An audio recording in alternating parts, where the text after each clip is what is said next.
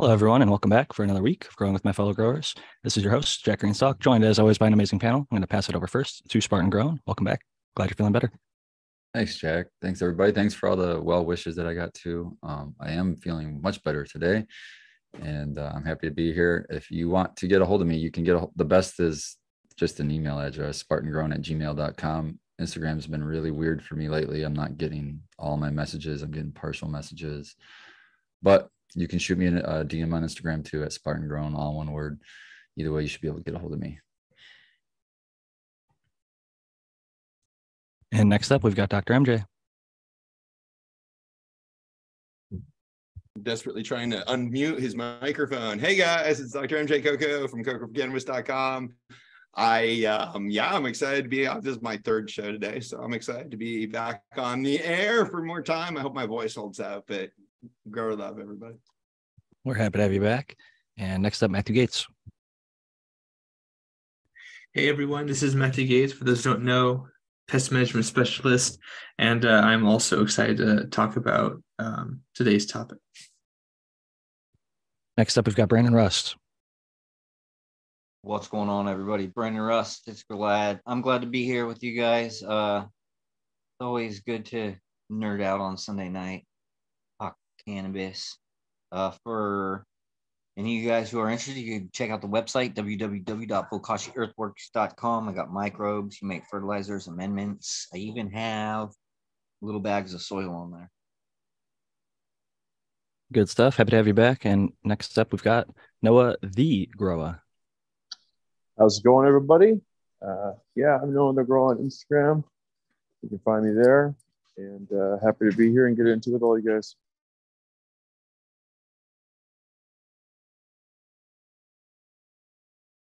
Happy to have you back. Hope you're feeling better as well. And uh, next up, we've got the American one. Hello, Jack panel and everyone in chat. I am the American one. And it's always good to be here on Sunday. I'm the American one on YouTube, the American one underscore with underscore keys on the IG. Most of you know where to find me. And yeah, it's great to be here. And I hope everyone had a great week and looking forward to another better week.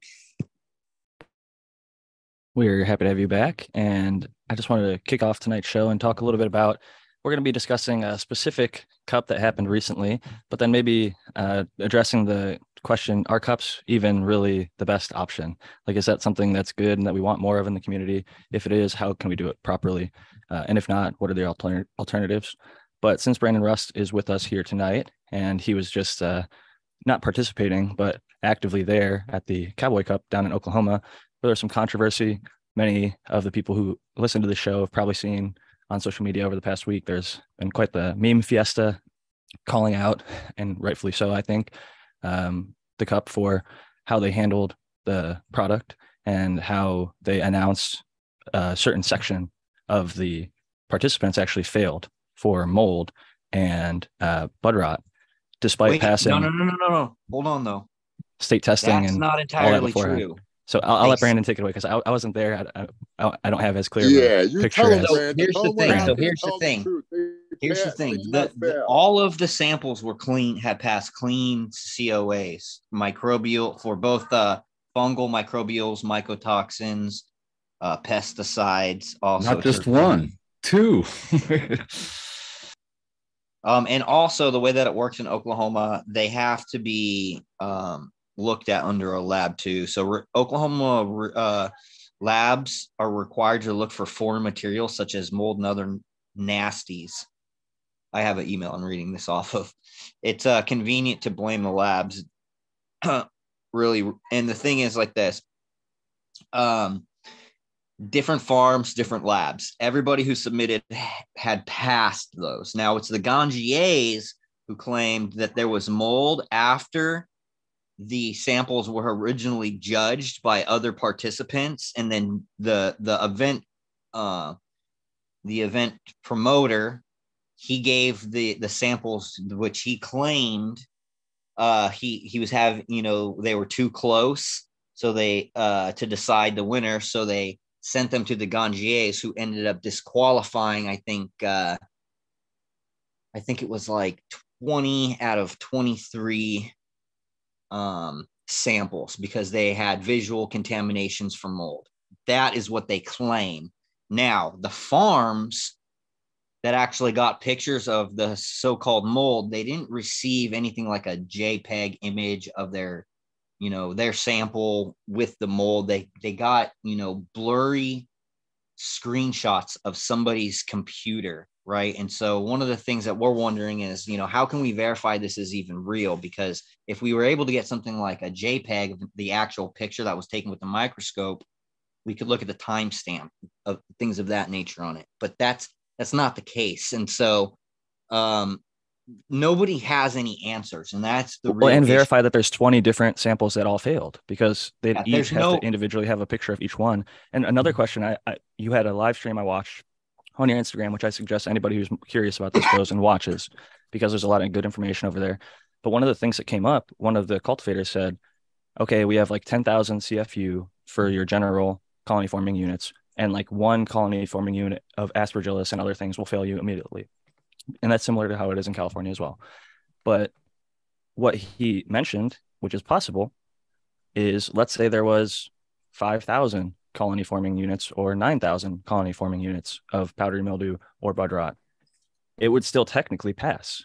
A, a very small trace amount will still pass. Not to say or advocate that it's good to consume it, but a tiny amount can pass testing.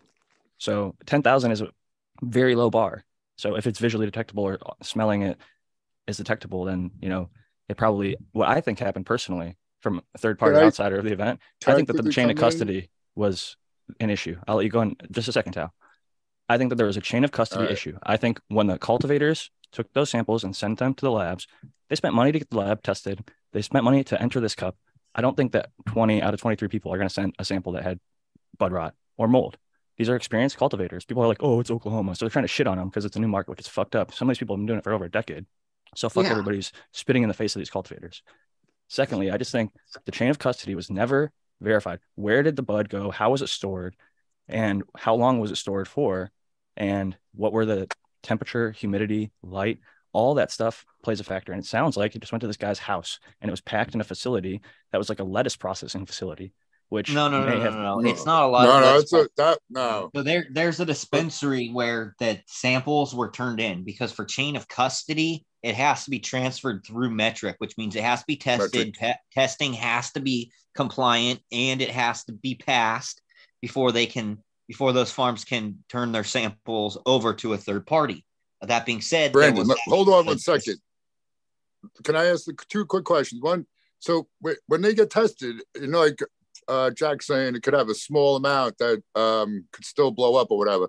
When you get the test back, does it say like found uh, non-detectable amount or found trivial amount of whatever? And the second thing, can we please say allegedly uh, disqualified samples or something like that? Because yeah, they passed legal lab testing. So, that, but that's the, that, you that's the whole issue. That's the whole issue with the scenario is that now there is a portrayal. There's this image, and the thing is that there's not any real clear indication that any of these samples had it, e- ever failed, and and it's on the contrary that, that that they actually did pass. But everybody's now Right, thinking that so- Oklahoma, you know, and it's like that is the it, that is the issue at hand is that they created that that uh that that image. You know what I mean? and on the back of it tried to sell hey you need to sign up for our $3500 certification to become a ganjier which is like a sommelier for cannabis and then we'll teach you how to grow bud without mold was like the pitch that one of the ganjier spokespersons went up and said wow disqualifying But to my point, did, does the labs tell you that they found a little bit of something? I, I haven't seen anybody's lab tests. Okay. But i agree But with you reg- Tal. it should we should say allegedly regardless, failed we- because we it's on them have- to have the burden of proof to show that it failed Yeah. they should be able to present photos of that Yeah. bud that Yeah. said, oh it's contaminated we're not going to smoke it so here is the contaminated sample give it back to the That's cultivator what show them it's contaminated Was they let people have go through the whole judging process before they said or before anyone noticed that it was tainted of some sort? If they said That was odd to it me. Someone else must have been able to see it visually as well. the thing, the thing and these for people me, aren't and, and you know half of the growers there came from california so there's no you know they're not uh rookies in this in the scene either a whole bunch of them, from what i understood at least definitely some of them that were a part of this failure, quote failure, were, were from Cali. So they know what they're looking at too, you know? Well, and then there was other things saying. like people invested money into the cup who won places because they spent money on advertising, which is like every single cup since like the original high times. If you spent a shit ton of money on advertising, you usually end up placing or winning. So Brandon, could you talk a little bit more about that? Because I heard behind the scenes that there was people who didn't fail this alleged testing that were I don't- passed. I don't I don't think it had anything to do with that. I think it I, I think it was just chance. Like I said, nobody has any actual evidence of the fact that they failed other than their word and then some you know, they sent photos that aren't correlated to anything, you know, to these farmers. And one of the farmers is like, that's he's like, look, dude, we fucking grow this for for making hash. It's like, although we submitted a sample, like we're hash makers, we know what you know, we know what our weed looks like because we have to measure our trichome density, you know, the density of our trichomes. We're looking at the size of our stalks. We're looking at like he's like, that's not even our weed. And they have instances like that happening. The whole thing's just really, really Yeah. fishy. You know, I quick. haven't I, I haven't made a point uh, you know, a super like I had a I had a point that I wanted to make about this, which I think has not really been addressed anywhere that I've seen so far. It doesn't mean that it doesn't exist, I just haven't seen it maybe. But that's you know the one to do with the pathogen. Like what Tao said, you know, like it's not like it says zero. It's not like the CFU is zero. There's a there's an allowable tolerance, right? Now, not I'm not defending that that is like a, a like an amazing or great thing, but I think it's a realistic thing. The thing is that these spores are fucking everywhere. What's surprising to me about this situation is that uh, people don't realize the very basic biology of some of these molds that we're talking about. Some of it, we don't know, like you said, Brandon, and perhaps it's not super important to some people, but to me, I'm very curious. What were these molds? Because if it's some sort of necrotroph that was invisible up until harvest, and even then past that, you know, like when you have these spores, they can still germinate. Some of these fungi can germinate on a dead host.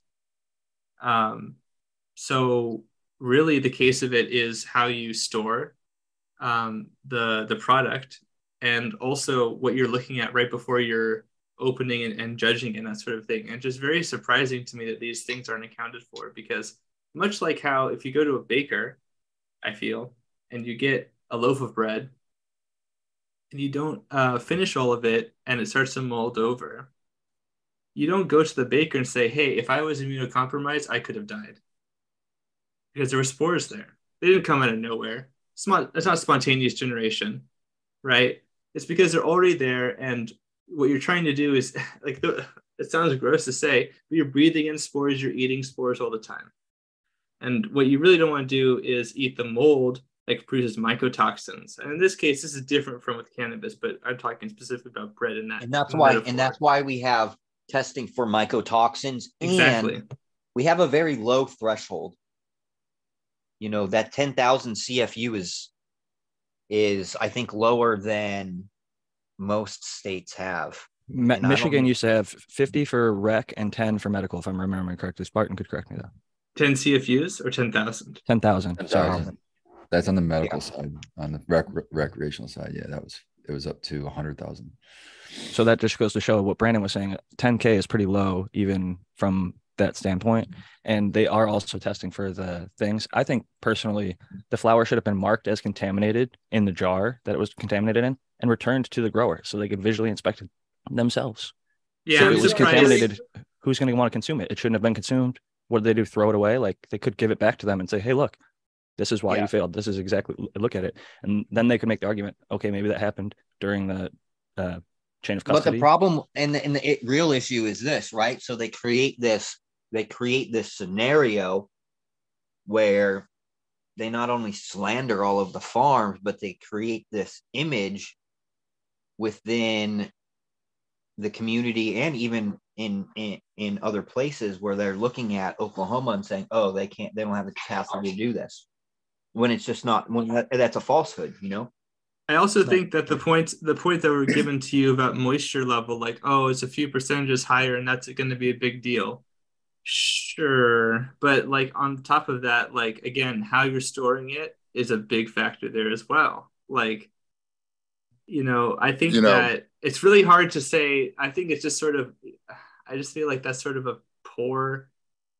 I don't agree with that point. Like, oh, it's one or two percentage points more that they accept in Oklahoma than some other place, so therefore, you know, everything. But you already knew what the rules were when you were collecting the samples. I just feel like that's such a like that was already the case. Was whether there it water was content Here's the the thing.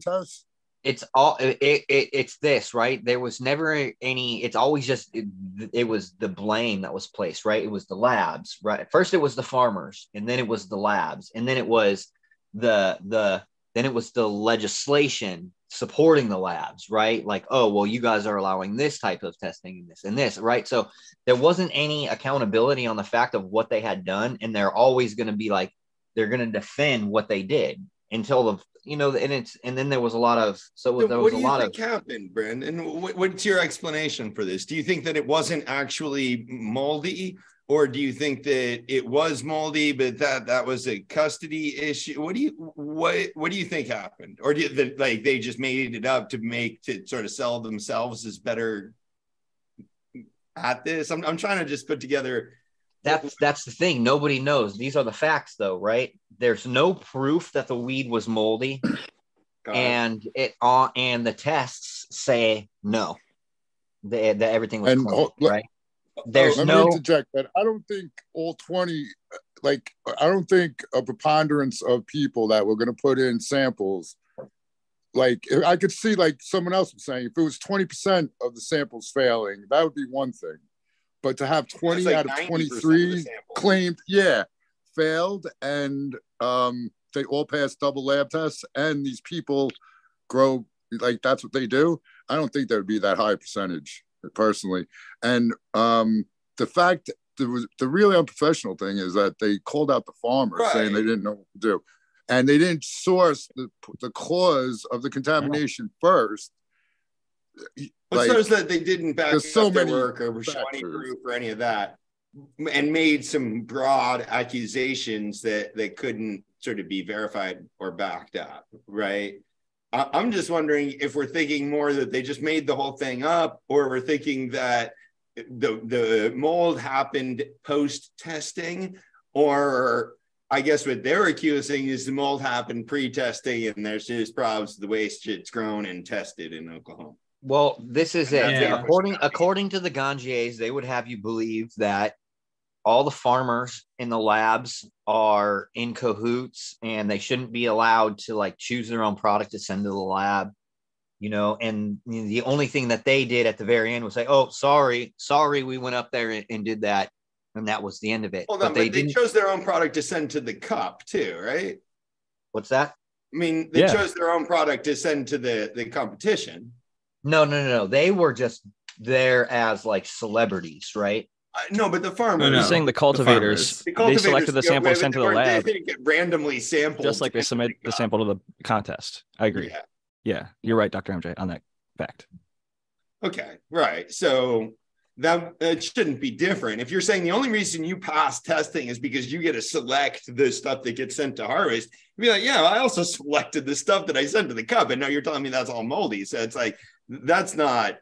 It's And weird. on That Brandon's live, an one of the addiction. cultivators, a, f- a female cultivator, came on with a 40 or 60x scope on a big digital screen, broke open a bunch of buds, said, This is the same bag from my sample, and showed off like 30 buds for 10 minutes straight. And you could not see a speck of mold, mildew, or bud rot on any of their buds. Right. I, I, I'm kind of leaning towards something might have happened post testing.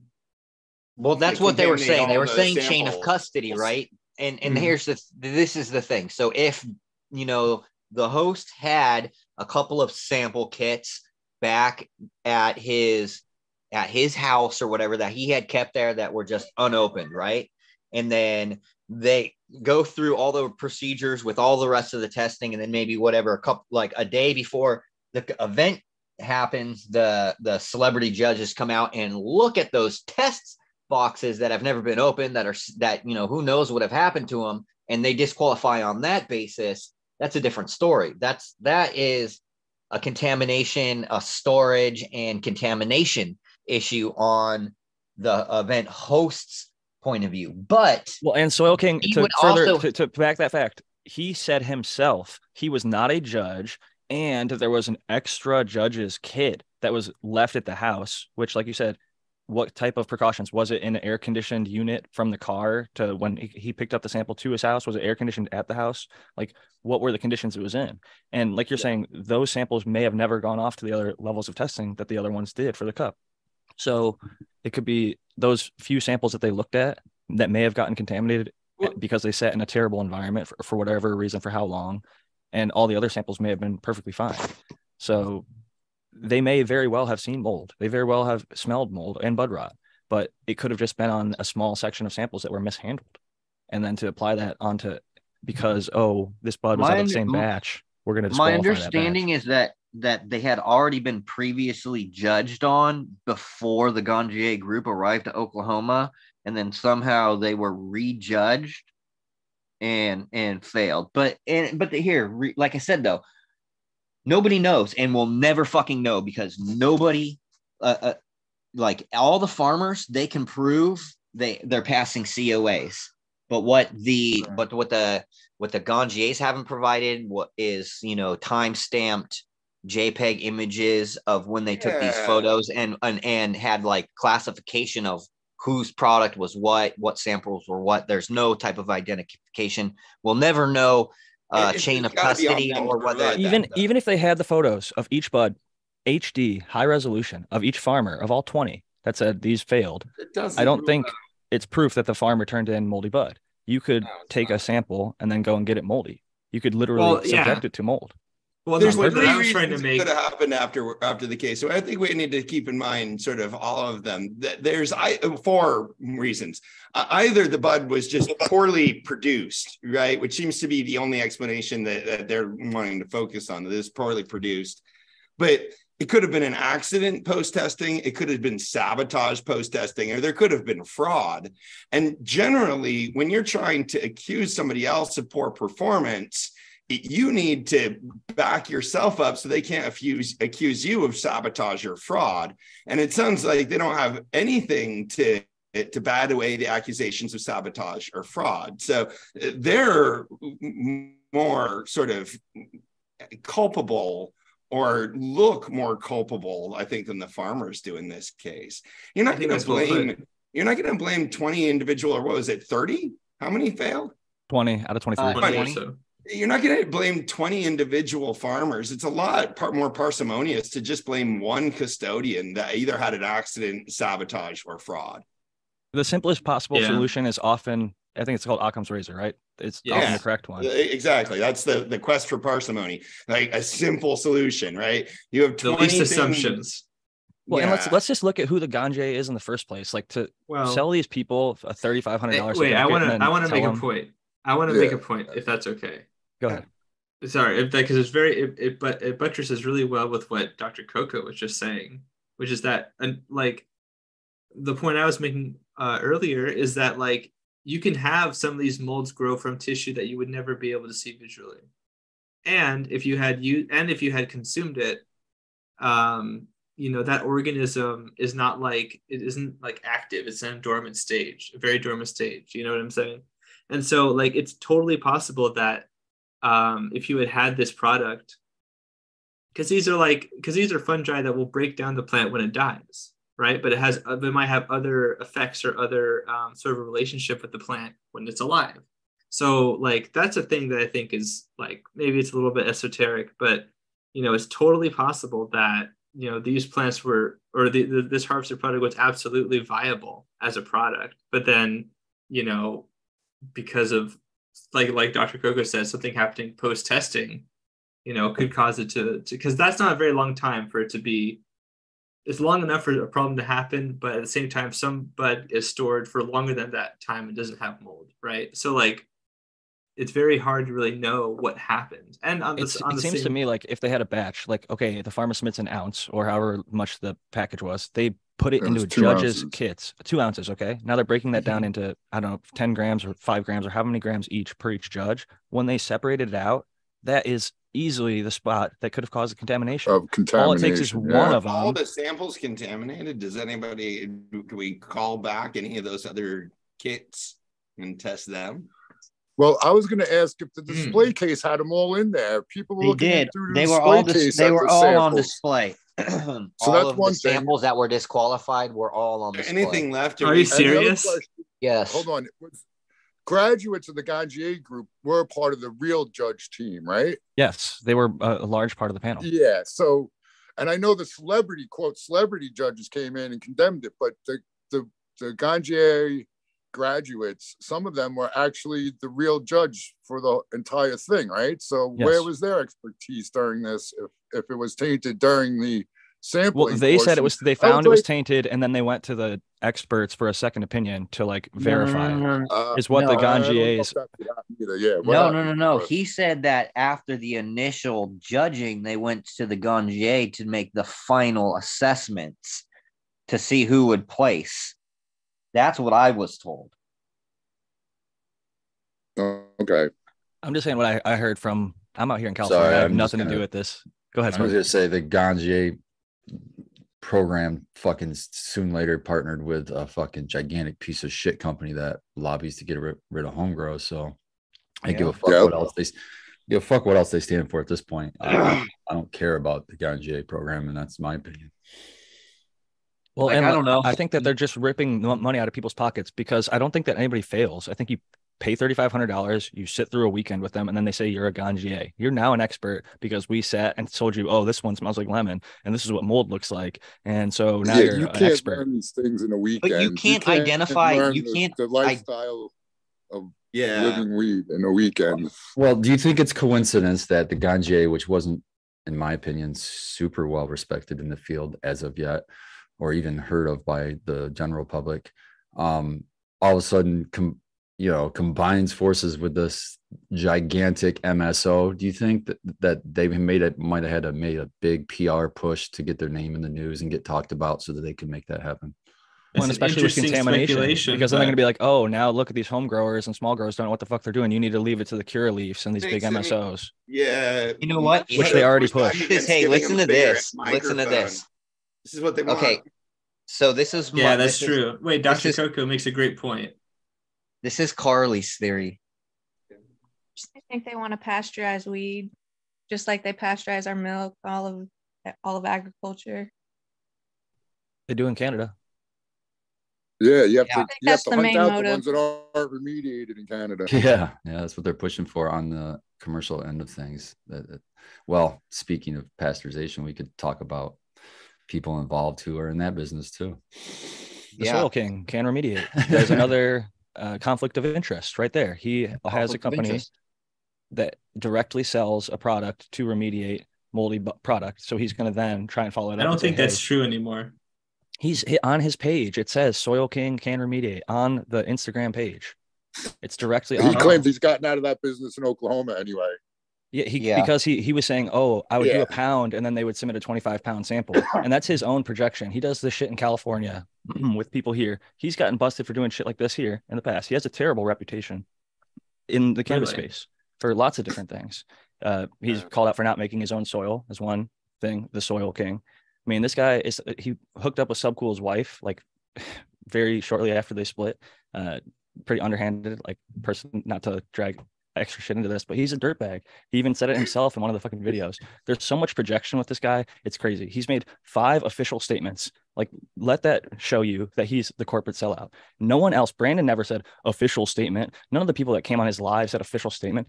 He's working with these big corporate MSOs. So he's trying to write these legal statements out that put the least amount of implication on himself and his crew as possible. And then he says, Oh, let's just say protect the patients, protect the patients, It's- man. It is it's the such a same reason. corporate It's sellout the same reason why they didn't go on Future Cannabis. Project because they had. I was personally attacked by by uh, Soil King, and I was also personally attacked by Wendy's husband, and he was in my DMs, you know, saying. You won't, you know, let's go live, let's go, you know, let's go. And I was like, I got no problem with it. And so I scheduled that and they all canceled last minute. They're like, no, we're not going to go on. We're not going to go and talk about this. They like, defamed didn't and wanna have slandered an you. open dialect, a dialect about it May I, after may all I of that. ask? may I ask what they said? Well, uh, Patrick said that uh, he made a post on his feed that said that I was high and mighty and that I had uh, arsenic contamination in my soil and that uh, I uh, the farms that I work with all fail and everything like that. So he went on, which he, He doesn't was have saying any, bud rot, Brandon, and he said that you I saw pre- that too. prevent bugs at your farm and shit like that. Yeah, Oh, yeah. and then he deleted the post because he can't fucking substantiate any of those fucking claims, and he knows that it's slander. I wish I would have screenshotted it because it's fucking slander and defamation, and he oh, should be a held. lot of people did. He should be a held. lot of people did. Okay, well then What he should be did, uh, held accountable because Yeah. To But the it's the same that this is thing, you a know. publicity stunt, and it feels like it might be. Um, it really feels like it might be. We are publicity, and we're sort of falling into the, the trap, raising the profile, raising the name, popularizing the name, spreading the name. All of that is probably what one of the goals of moves like this are. So I know the same spirit is sort of like don't feed the trolls. I, I It's- don't. It's really I wanna interesting, too. People. I think that no one in our community is going to spend thirty five hundred dollars to sign up to be considered a cannabis expert by the Ganjier, and it will probably help, hopefully, make them skeptical of any of these other groups that come and say, "Hey, you can be an expert if you spend X amount of dollars with us, and we'll consider you an expert after however long."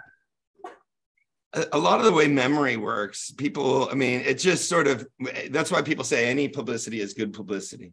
Uh, you know, because getting your name out there means people are familiar with your name and they'll the, it'll strike a sense of familiarity even when they've forgotten sort of why they're familiar with it. Um, and you, Tell you're- that to Hitler. I was just say it works in the opposite direction too. I mean, I'll never forget the Ganjier program just because Yeah. what, I, what I do on, on the side, fighting against MSO, fighting against people Yeah. trying to put poor money into taking home grow rights away. So for me, it's a personal thing, and I'll forever remember it. For those Yeah, at home I that had Godwin's part law on their specifically to link it to that, so that that we can give it that.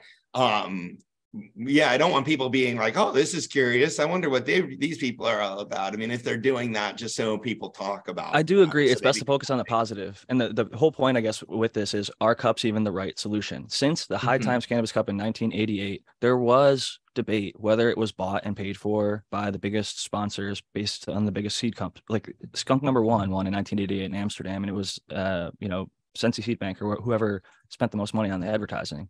And there's questionable wins with a lot of these cups throughout time. And I heard a suggestion that I actually like that something that within our own communities we can do, which I've seen like Spartan Grown did like the Pheno Hunt Challenge with 2020 Mendocino. They all hunted for the best cut of snow cane. And then the winner was ended up being bred with. So it's a community effort. Everybody comes together. And although there is somebody who gets selected as a winner, everybody gets to enjoy the product. Like the people that grew got to have samples of all the other growers' cuts. So I think that there's positive ways to go about doing these things. And like, even if you don't win the thing, quote unquote, you can make these like enjoyable experiences for everyone where it doesn't feel like a, a pissing contest for lack of a better term, where it's like, oh, I grew the best, I grew the best, whatever. Even like the the grow off, like what they do is just base it straight on the numbers. So everybody gets the same cut, and then they do highest terpenes wins for most flavor, and highest cannabinoids wins for most potency, which I think a lot of people actually would pick stuff that isn't the highest potency and the highest terpene percentage. But every single cup is going to have different controversy. I think that um, trying to figure out better ways to ultimately what is it trying to do? A cup is trying to highlight like good genetics ultimately, like it's trying to highlight good cultivators and people that are doing something well. So there's a lot of more collaborative ways that we can do this that don't become uh, things that get bought out so consistently because cup after cup after cup, it's like how many years does it go before it becomes a corporate sellout? Unfortunately, it happens to almost all of them.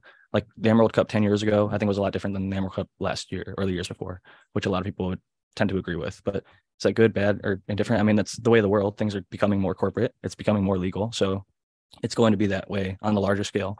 But at our scale, we can have smaller craft events. Like another one that I have some respect for, and um, not that I like love his genetics or his seeds, but I think the way that the cup was run was cool. The Adam Dunn Invitational, um, the people that grew all had like a token, and they all went around. Each person had a jar. You smoke a little out of the jar, and the best jar you drop your token in, and whoever gets the most tokens at the end wins.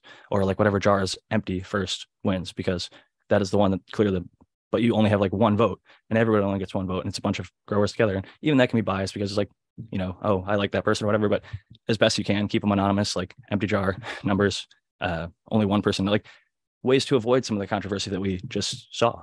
Having a good chain of custody, keeping it refrigerated in a, a climate controlled area with a third party person who's not, you know, ideally um, biased, you know, who can be uh, influenced, an outside person, um, or just a standard, you know, like keeping it below 60 degrees at 60% relative humidity or whatever the ideal con- agreed upon condition for the storage. But even within that, there has to be a relatively short turnaround time because, like we were talking about, it could have 1,000 CFU on the day it was tested, and then the next day it could have 2,000, and the next day it could have 6,000, and then 8,000, and then 10,000, and 100,000. Like the the way that these things bloom, like if you've ever seen a a pond with algae growing, you look at it like the first day, there's a little bit, and the next day there's a little bit more, and it like the, the rate isn't it expands at a, a much more rapid rate than you might expect. Like it's not uh, multiplying at a consistent rate. It gets as there's more of it, it can expand more.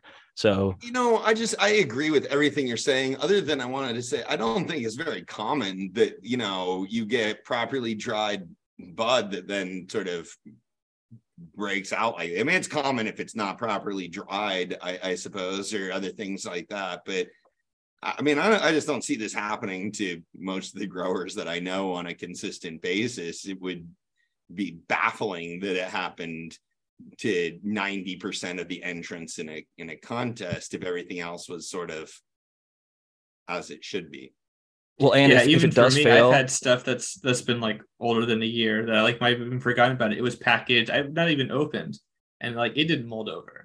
So right, like, right, here. yeah, Matthew. How common is that? I mean, what Jack said. I don't know how- I don't really know. but like, I don't actually rep- representatively. I really couldn't say, but in my own personal experience, I feel like it's not that common for me. Right. I would I think don't it'd have to be quite wet to continue to, Yeah. to multiply, you know, quite wet. Yeah, the conditions that they we were talking about last week, how like if you're in Florida and you bust open a jar of dry bud and it's really like 100% humidity, that bud becomes like damper.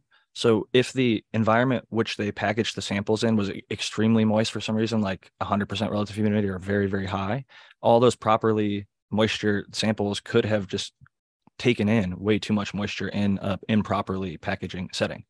Like for whatever reason, when they were packaging, or there could have been direct, like one, let's say one of the samples was for sure um, contaminated, and that was the first one that they busted out. Roll it out onto the table, and they start packaging it up. Let's say the, the next ones are all going right on top of that in that Right. workspace. Um, that would be like fingers, the only same way. fingers touch every sample. yeah, didn't change gloves, didn't wash hands, things like that. Like um, when you're having a third party handle it that much to break it down into like if if they know it's going to be broken up into a certain amount of judges kits, have the grower break it up individually into the packaging already so that you don't even have to do this and avoid and uh, again i'm just trying to weed out any possibility of future fuckery because this is unacceptable in my opinion. And like especially the way that it was handled to like go on in front of a bunch of uh, their consumers like the people that are fans of these growers that have been using their stuff for years now in oklahoma going to dispensaries getting their product that's tested using it enjoying it and trusting it.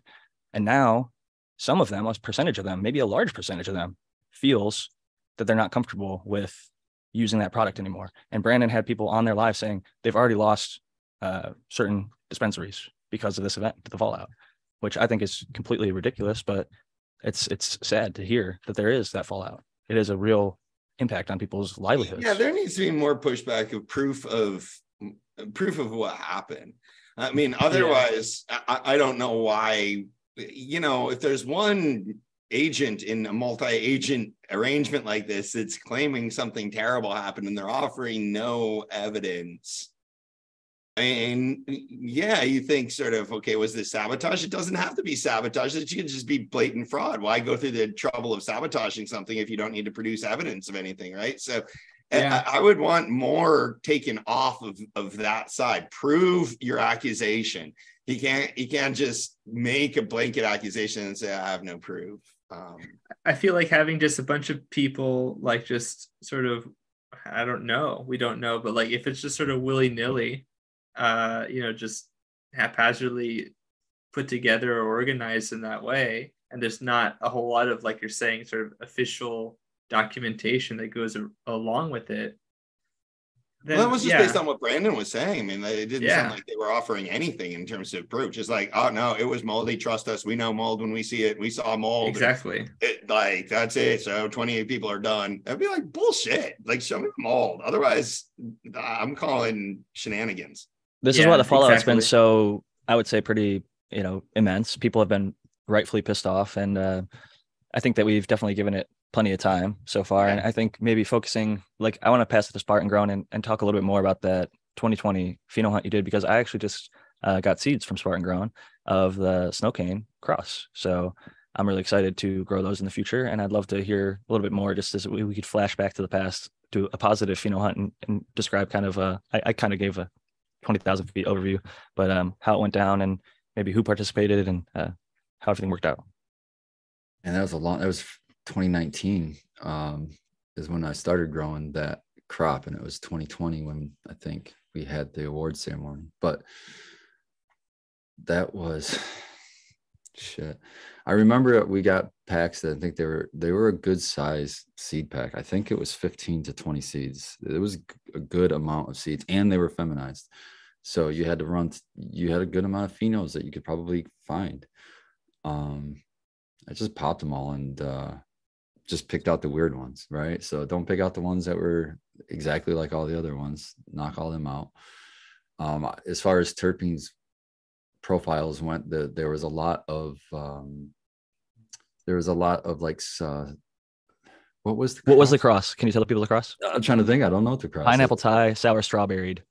Okay, pineapple Thai, sour strawberry, and um, so I think a lot of my phenos were coming out like the strawberry fruity kind of side. So I um, only had a few express that I'm assuming was the pineapple Thai leaner, and um, out of those, out of the pineapple Thai leaners, I picked the more fruity of them. So that doesn't make sense, I know, but um, the uh, the pineapple Thai terps weren't pleasant to me. That that, that weren't that that pleasant, but the uh, frost production was ridiculous, just stupid. And so with the snow cane that I ended up submitting, um, there's actually two that I was thinking of submitting because they said at the last minute we could submit two if we wanted to. Um, but I had one that was just like one of the strawberry ones, and then I had this one that I ended up submitting, which was more the pineapple Thai leaner. But when you smoked it, you could still flavor wise, you could still it was like the very end, like after you've blown out the smoke and what you're left in your mouth, you could get a little strawberry, but it was mostly that Thai. And I wouldn't even say pineapple. I would just say Thai, kind of more Thai flavor, but it and it was subtle though. It wasn't super, super punch you in the face. But what I loved about it as far as the plant went grew was was it was a short stout plant like I like and dense, like ridiculous dense buds that were just frosty as fuck. So yeah, I was a little lacking on the on I felt on the terp department, but uh everything else was like checking the boxes for me and, it even even got a little bit of color. Um it never got all the way purple, but you could get a little like a, a piece of purple and a nug something uh here and there. So when I submitted it, there was a bunch of people that started, but you know, of course, there's a bunch at the beginning that buy the the buy in or whatever, get the seeds, but then by the time you get to harvest and, and get to the award ceremony, I think there was only four or five of us left that were still in contention. And um I wish I could remember everybody. I can remember the second place winner because um at the awards ceremony, one of the deals was was with your submission. So a couple weeks before the award ceremony, I think it was a month before, you had to uh, not only submit your flower sample, but you submitted two clones of the plant that you got that flower off of. Because the deal was the participants, when you left, you left with a winning cut no matter what, whether it was yours or somebody else's, which I thought was super cool. So that way everybody, you know, everybody had the winning cut when they got the walk out with. But I do remember one of my competitors was Tarantula Gardens because they were the second place winners. And when I was smoking through the samples, because they had them all there too, some of the flower samples, uh, that was the one I would have picked. That was the one I liked. I liked that one. So I knew that was my my uh my closest competition in my eyes. And uh, apparently everybody agreed because the, he was the one that came in second. Um, and they said it was really close too. So it wasn't like I was far out in the lead. But I think what set me above was the um was was not going for not chasing terps because I think that's what everybody was going to do. When you when you're running the same strain, terps is what's going to and, and terps are important. Don't get me wrong, but I knew it was the same strain, so they're going to be fairly close on the terpene department. So uh, I was wanting to get the best, like most potent, crazy, frosty plant to to bring out. You know, whatever that plant was going to bring out. But long answer, long. I I don't think cups are really cups are just seems like to me i was never interested in cups ever never interested in in cups because it's some other person's opinion. And i don't give a fuck what their opinion is. I care what my opinion is. I care if i like the weed. You know a lot of people tell me this weed's great or that weed's great and i just don't agree. And vice versa though. Vice versa too. And you know there's weed that i think is great that other people laugh at. So i think just inevitably, if you look at it like that, it's just a colossal waste of time to even get all excited about a cup where you're going off of somebody else's opinion. What makes their opinion better than yours? Nothing. Well, yeah, taste is so relative, and I think that's a perfect sort of uh, transition into it's not a cup. But I want to shout out one of our longtime listeners, Crispy Wannabe, and this is a photo from not a cup, but a grow along. Dr. MJ did the solo cup grow off, and uh, that's it's just getting people to grow along together in a similar style. This was actually grown in a solo cup, but put into a coconut to replicate Dr. MJ's book cover. Which when I saw this, I was that's like, "Oh cool. my god, that is so well done!" Isn't Crispy, it? my hat is off yeah. to you and Smart Poker. I saw this and it literally like it warmed my heart. I was like, "Wow, that is just like when you see it put together like that." Sometimes you just gotta hats off, props, much respect, and they're big uh, fans of Dr. MJ and Coco for Cannabis is way over there. So it was a good homage.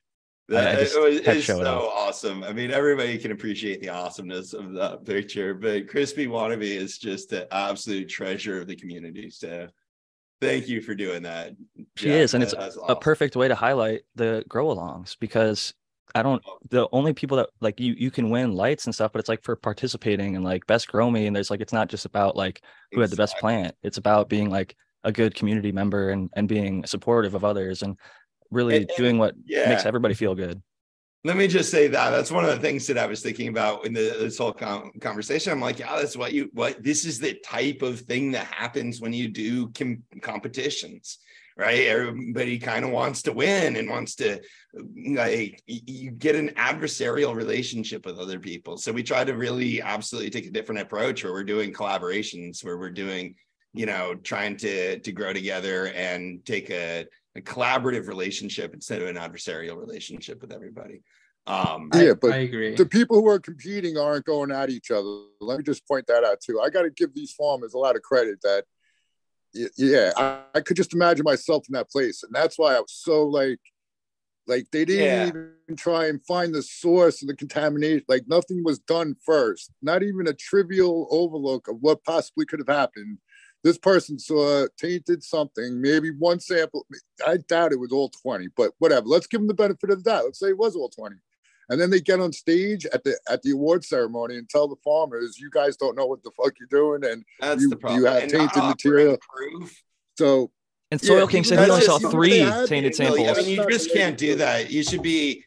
You need to be able to back that up if you're yeah. going to make. And it wasn't it. even the the competition that they're fighting against each other, like former uh, Amano farmer, it's a totally different situation. No, still, I, I understand, but I still think that that, that type yeah. of thing happens. Like the whole motive to even be thinking about like sabotage or fraud or whatever is because it's a right. Environment. Yeah. It's a cutthroat, especially People with business about who wins. Well, especially with about... names and, and highlighting those names, right? It's, it's super, in my opinion, it's, it's very contrived. Like you can have, I guess, you know, you can have connoisseurship in the same way that you can enjoy, um, you know, really anything. Actually, any kind of art, any kind of creation, yep. uh, and even something devoid of that. But the thing is, and I think what Dr. Coco makes a really great point about here, and also you, Tao, uh, is that like um, you know, it's super and, and Spartan as well. I, and Jack, all this is very, very, very uh, subjective. We've talked many times on the show how great conversations about this topic. It's one that's clear, uh, very dear to my heart because it's like sometimes people will say things like with wine or beer too, and other sorts of things like, oh, don't you get that very that soupçon of this taste, or you know, oh, it's got a little bit of a dash of this, and I'm not, I'm not tasting or smelling any of it, and I can't really independently verify that because how you're feeling in the moment, you know, uh, your environment, um, yeah. the the way that you're consuming it, all of those things, and your own like biology and physiology, right? There's people who drink coffee and get tired. There's people who drink coffee and get excited, right? If you can have such a you know extreme difference of these things, everyone's so very different. It's just like, what does that even mean for me? If you like Spartan says, if you like it or not, you're probably not even representative.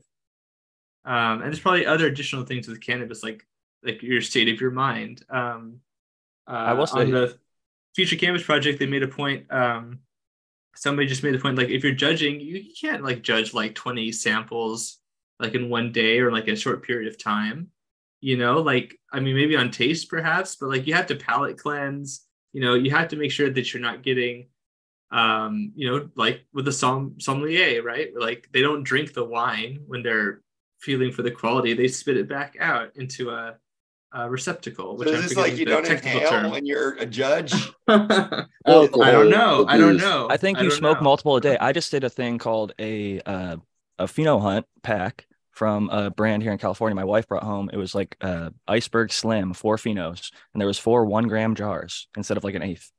And mm-hmm. they had mm-hmm. four different plants, and they wanted the people to scan the QR code and vote for the one they liked the most. So my wife and I did two per day, and I actually have ground coffee that I smell between different phenos. If I'm just like looking to, it actually helps cleanse your nose. Like I was looking at cologne the other day in a shop, mm. and they have coffee grounds at the top of the different cologne sections. Oh yeah, yeah. So you can smell. Yeah in between different colognes that you spray on a little piece of paper and shake it yeah, and smell that. But are you not judging also the fee- the the the non-taste and sort of like um you know this is only for the mentally affecting aromatic. effects too. Yeah, you got to yeah. judge the high. I'm sorry. I, I right. judge the high as exactly. well. You have to exactly. judge the high. So how are you? So how are you cleansing for that? That's my question. That's kind of my point. Time, right? like if Wait, you do it the same time each day, so like you would tomorrow. do one each. Because everyone has this. With, because everyone has the same reaction to it. Everyone has the same tolerance to it. Well, I think that, that's not true. That's a, a like for myself. That's the fairest way for me to judge something is when I wake up. I have roughly the same night of sleep, right, and then try and uh, smoke that strain like the first thing in the morning. I'll probably have my least tolerance then, so I have the most ability to detect the different effects that it might have. Oh, absolutely. Yeah. But and then, but then, how long? How much time? Differently at night. So like I mm-hmm. think 24 hours, like the next day, like if I was going to do it properly, that pheno hunt, I would have done four phenos in four days, done like one per day in the morning. But my wife and I did. Uh, well, won't that just day. find your favorite morning bud? I mean, is that is that same one that you find the most desirable in the morning going to be the one that you'd find the most desirable in the afternoon or in That's the evening? Question. I mean, well, we have all kinds of. Yeah. I understand the freshening yeah, your palate, listen, Jack, but I, I don't know that it's always going to be the morning bud, you know, or the morning high mm-hmm. that. I should on, clarify that I don't have to like go right into do anything in the morning, so I could just yeah. sit here and enjoy the effects of it and really experience it. I, I just nice. want to play devil's advocate once here and just say, I bet if I if if all of us on panel got 20 samples that were all the same samples from different places and we had three hours to choose our top three. I bet you we, we would be close to uh, the top three would be in our top three. You know oh what I'm saying? God, I would be so unbelievably high after those three hours. yeah, right. Well, That's what I'm saying. Well, like, oh my listen, god, dude! I was even looking at smelling at them. I think you get a good idea. So people would start smoking yeah, the ones they think are going to be the best. You could eliminate probably five samples no. from, you know. You could just dry hit them all. But it's not fair. That's not fair because the most powerful ones are. Sometimes, um, but I don't necessarily we'd agree with which ones are the most well-rounded high because we'd be like, right, we wouldn't know that. You know, we wouldn't know that. Exactly. You're not going to say high at all. Instead, you got to live with the. That's why DJ Short didn't enter cups. Love it or not. DJ Short's blueberry is a long-lasting not potent high. It's like a pretty mellow, like three to four hour ride where a lot of stuff is like one to two hours. It's like potent for the first hour and you barely feel it for the second. His, you feel it for like full three, maybe four full hours. Right. And in a contest, you don't get that effect so quick. Right. So he Yeah, won like one the cup and then stopped strain that entering. you're sampling, you're barely going to feel the bump from that one. Right? Yeah, exactly. Mhm. So I think we'd identify just the most powerful ones with that f- initial blast hit, and we'd all be able to, oh, that one, even though it's the seven that one's I special, sampled, that yeah. noticeably got me higher. But that might not be your favorite one to smoke if that was the only That's bag you right. got. Yeah. Yeah. That's, I think like three months living with a strain. It, I, that's how I know if I love it or don't. Like, Yeah. uh, and there's some that I loved at first. The first week was like, wow, this is really good. And then like um, three weeks later, I'm like, eh, it's just like everything else because it's new to you and whatever Yeah. the cases may be. Yeah. That's my question. What are we trying to learn from doing these cups? And is this really about the It's- consumer or is it just bragging rights for the producers? No, it's That big is a salient point. Yeah, It's that's gen- it. It's generally a big launching point for businesses. Then they can put a Yeah, it- it's about the producers getting you know a medal to put on them their neck. It's not really about helping us consumers, if that's how we consider ourselves on that side of it, um, identifying what the best strains to smoke are necessarily. Do you guys agree with that? Well, they Well, you need I to agree with that point. That's the thing is it's difficult to get across to people uh, in a business sense to to say, look, guys, all you need to do is have a big open field that you can have some coverage to get people out of the sun and have them comfortable with a bunch of fucking picnic tables so everybody can come in and bring their own stuff and just hang out and have a good time. And all you got to do is put up food vendor food vendors and water dealers, and you're gonna make killings and charge to come in the door. But no, everybody's got to try to corporatize it and fucking turn it into something else. And man, I think it was if it was just a place that people could go to to meet with people and and share Let's weed. do it. Let's try. huge. Let's do like the cheap home grow traveling, you know, menagerie of outdoor weed smoking meetups. I like that. Yeah. They have could turn it to the events. acronym. Michigan Bros Grow Show does a good job of highlighting events in Michigan that are like that. There's some good small kind of uh, events. Like I think Clio Cultivation is one of them. That's uh, run by a small guy similar to what's starting to set a tent with some food vendors and water vendors and a bunch of growers come together and they all meet up and have some tables and sit down, smoke that smoke out. And it sounds like it's been a good time for like several years. So Usually a Um, concert, usually some bands. It's a good time good and make it a make it a place make it a calm, relaxing place to, to hang out and you're gonna have a calm, relaxing time and it's not gonna be drama filled. And I don't know, it seems Maybe like that's how people like their highs, Spartan. Maybe they But- just yeah. like the high Yeah. anxiety energy. Maybe they just want to feel like Well, there's definitely places for that. that's heavy metal concert. Go there. You know, there's definitely Okay, areas yeah. Well, Yes. and to to Doc's question about what is it, who's it for, the consumer or the producer? Like DNA Genetics is one that won a ton of cups, right? And then they claim, oh, we've won hundreds or whatever of cups. And then what do they do? Partner with the MCMA, and they lobby against home grower rights and caregiver rights. So it's like, what do these things really even mean? Like, if you're going to sell seeds to try and support home growers, but then at the same token, go and say, oh, we're actually only going to support the uh, corporate producers now. Like, Right. it's See, uh, it says home in the name, so it's a home grower, right?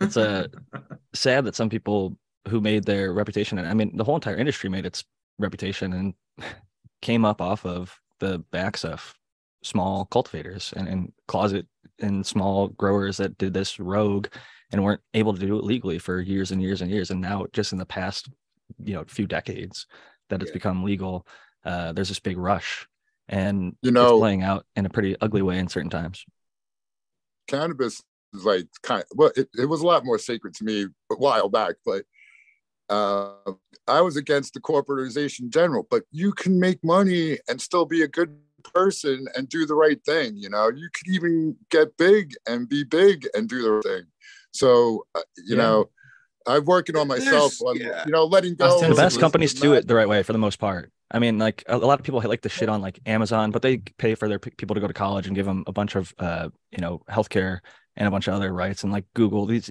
big companies that people like to shit on support their workers a lot of the times. There was like the one guy who started paying all of his employees seventy Yeah. grand a year because he said that Jack, would make you, them the you can't happiest. say Jack, you can't say positive things about Amazon, not let me say about how they kill their employees and everything else. Yeah, I don't know about do that. I'll have to disagree with let's you a bit on that Oh, one. Yeah, let's no. not polish a turd here.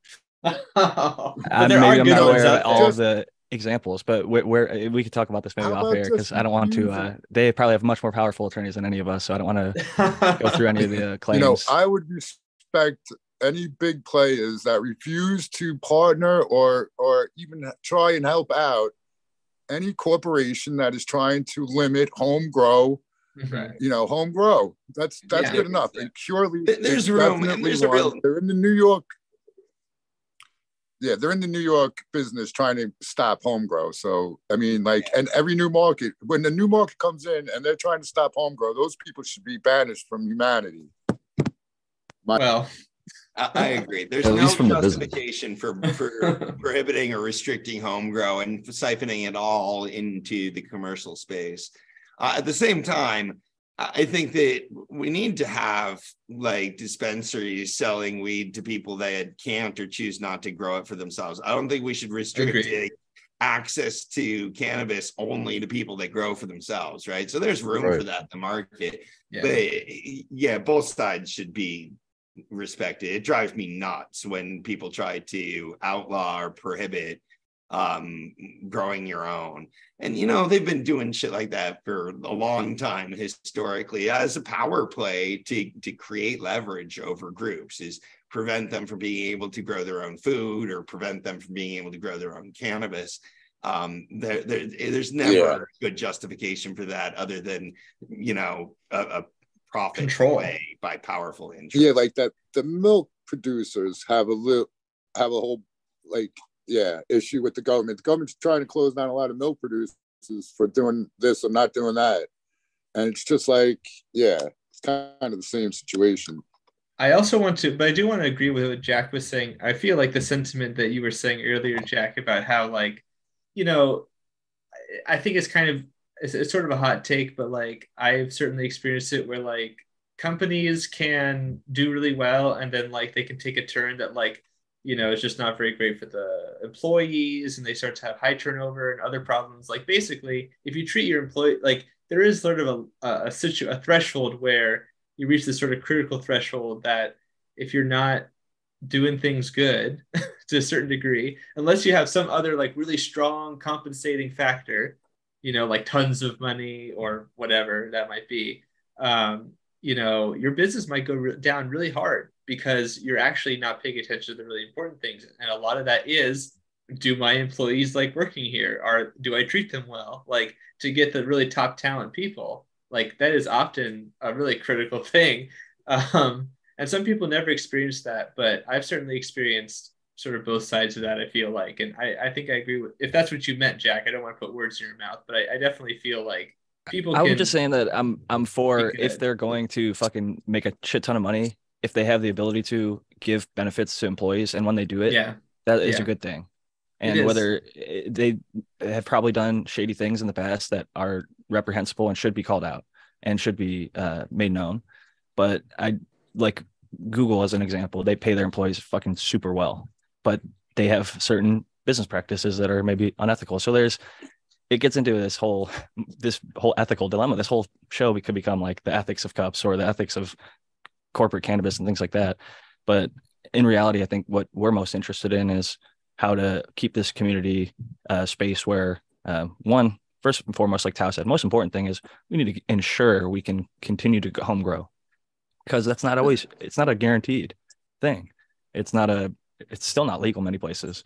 So getting that right for all the people in the U.S. and um, ensuring people like in Canada, Manitoba was banning it for a while, and so they had to fight for their rights. And so continuing just to first of all allow people to grow their own, but uh, then allowing them to enjoy it with the community, like coming together, whether it's uh, collaborative like a grow along or just a, a meetup or whatever it is, like uh, trying to think of constructive ways to do this because it's sad to see the fallout from the Cowboy Cup, which could have been a fun event, which could have been a nice thing, which could have just been another, you know, cup that went by and people had a good time and, you know, but it, it became this giant shit show that um, impacted a lot of people in a lot of different ways.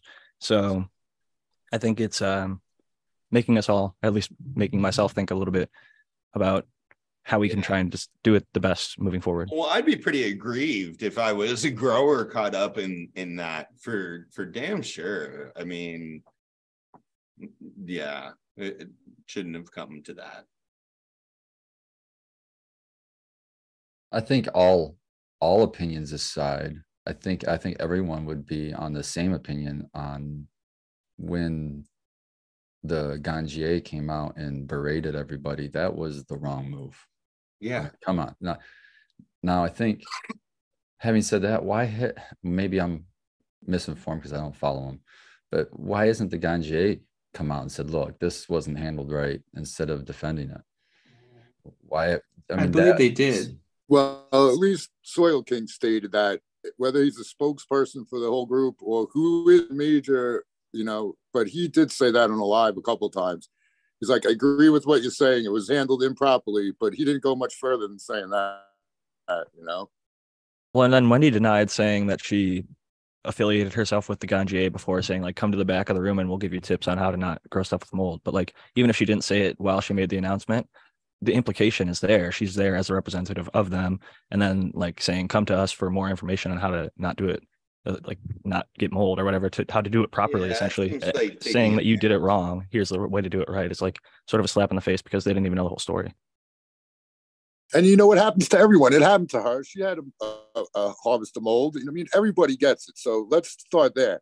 Then let's go to I've gotten it. I, if if I had an outdoor crop and I could I could be able to pull out from contaminated stuff, well, uh, you know, I can't say that 100, percent but you, I'm sure they could find two ounces that was clean, clean, that was far away from from the nasties, but but but have all 20 out of 23 or 20 out of 25. I know I think it was 17 out of 20 on the sun grown and a different one for the greenhouse. But to have that amount to get slipped through the the uh the actual cultivators, then the uh, two lab tests, then everyone who judged the event who was smoking on the material uh, up until that day, and then the, to come out that that night and say, yeah, we found some mold. So that's a little iffy to me as well. yeah, yeah. But then, No, yeah, the- I the whole thing yeah, I feel, I feel sorry is- for every, everyone involved, honestly. Anybody have uh, any other topics that they'd want to talk about moving forward or any suggestions on how we could do better uh, in the future Yeah, we could get that ring that's a UV light that shoots up from the bottom of Oh, the plant and kills all the bad things. Let's I- I go found- get I'm following those a dude. I- I'm following a guy who's got that, and he still has ladybugs on his plants. And I'm like, well, if the light worked, then I don't know why he's got the ladybugs in there.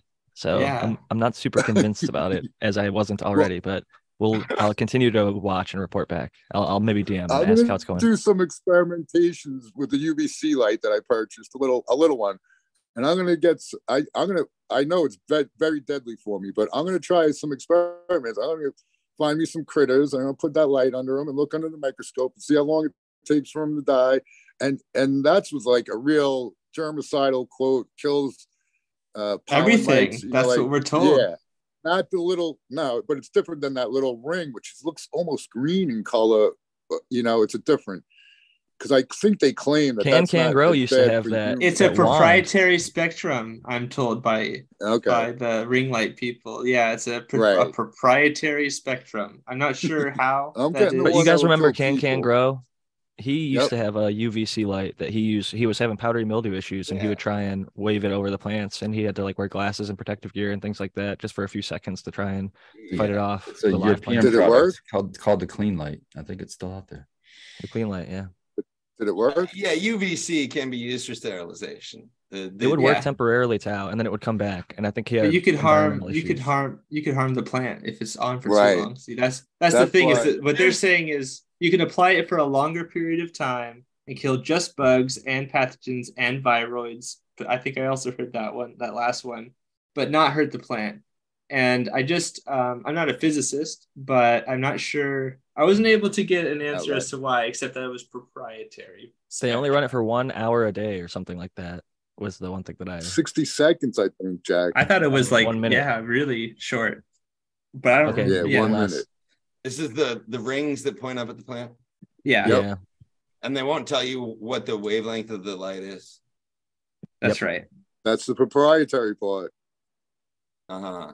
Okay. I feel like you could figure it out though. This is another thing. Uh, no bad, no no press is, is bad press. I don't want to give them more attention than maybe they need. No, Um, no. It, UV light works. could just but, look at you the know, dial, Matthew, right? we talked about some of these devices that you know have little fans and they pull air in the room and shine a UV light on it against like a, a aluminum frame or something to sterilize the air as it moves by. Yes. Um, yes. Uh, you know, and there are some products like that that that certainly there's science that backs up that that can, you know, Work. work. Yeah. It Oh, lowers yeah. the Oh, yeah. amount of The mold Dutch and, are- and things in the air The- you know, this- immeasurably. Oh, sure. I mean, I, I'm familiar with. Um, I was really impressed with the research report I read several years ago for. Um, I think it was for botrytis spores in particular, and using UVC. And um, you know, I know I know other um, other crops that use it to great effect. So it definitely works. It's just that they were. It's like all the all the complications that you normally have to worry about with those sorts of Right. things. They were like, none of this matters. And I'm just like, yeah, okay. no, exactly. I don't think that's a good product. Like those products that work, the UV light is totally contained inside the device, and the device is pulling the air through, and it'll kill bacteria or, or whatever. Oh yeah, with, with those, yeah, but in the, in the air. Um, yeah, I know some that radiate though onto the surface of the plant though. Okay. But but they're but they are um there there's a there's a process to that. They're usually on rails and there's and you usually have to grow like around. In most of the systems I'm familiar with, you have to like that's a it's an important part of the process of growing that you have to grow like around that condition, you know, like so it's pretty like there's a lot to it. You can't just like wave a magic wand. Although apparently there is such a product out there, but I don't have experience with it. I'm not sure its efficacy. The the Dutch you were talking about like have it just like on a boom though that like kind of Yeah, exactly. crosses the greenhouse and hits them for a couple seconds with that you know specific wavelength. Uh, or that is known. tomatoes sometimes like on the sides. Yeah, like definitely. The one that Dr. Coco was talking about is also another uh, great way to do that as well, which I think is is really nice for other ways because you know you don't even have that problem that we just talked about, but with these you do, um, but apparently not with the special proprietary product. So, There's no anyways, I'm not sure why. That's just like we're not going to tell you because then you'll realize that we don't have anything. It's just baking soda or something. I mean, Exactly. it's a volcano. yeah. Uh, I mean, Science by PowerPoint presentation. Sulfur is a pretty special product when it comes to uh, bugs and mold. It kills a lot of stuff. That's true. That's true. It's been around a long time. Yeah, It's pretty effective. yeah, yeah. I imagine it's it's single wavelength light, and it's probably in the 200, you know, somewhere in the UVC range, 280, That's- 70, something like that. Um, That's what I imagine. efficient, And um, yeah, it could be measured to to figure out. It's not going to be somewhat different. They're not combining different different wavelengths to create spectrum that they're zapping bugs with, and there wouldn't be any reason to do that or whatever. Um, yeah.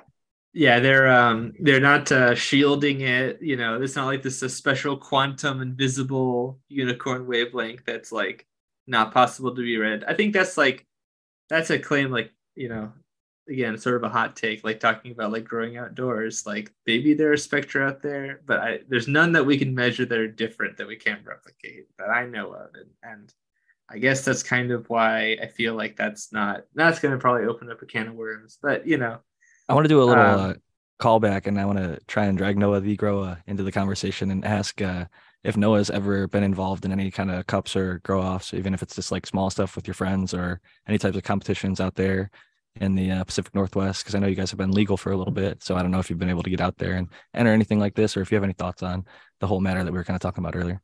No, but I've heard some stories about ones that have been here. I've been to some. I never at the time. I was when I was younger.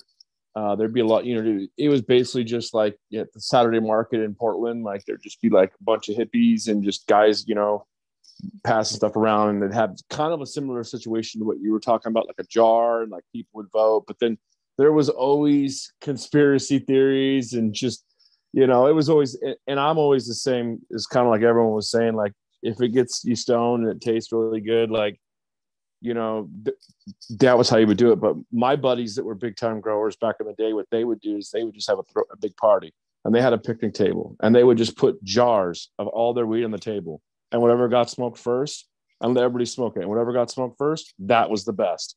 And it was free. Then that's how they did it every single year. And that was like, okay, this is going to be the, you know, this is going to be the $50 eight stuff. This is, you know, a long time ago. This is going to be the $25 eight stuff. And that's how they always have done it, you know, and I, I it always worked well. I mean, cause it's nobody's lying, you know, there'd always be something that was like only like a third, you know, gone. And there'd be just stuff that would just be gone in like an hour. So that was the way that they always did it back in the day.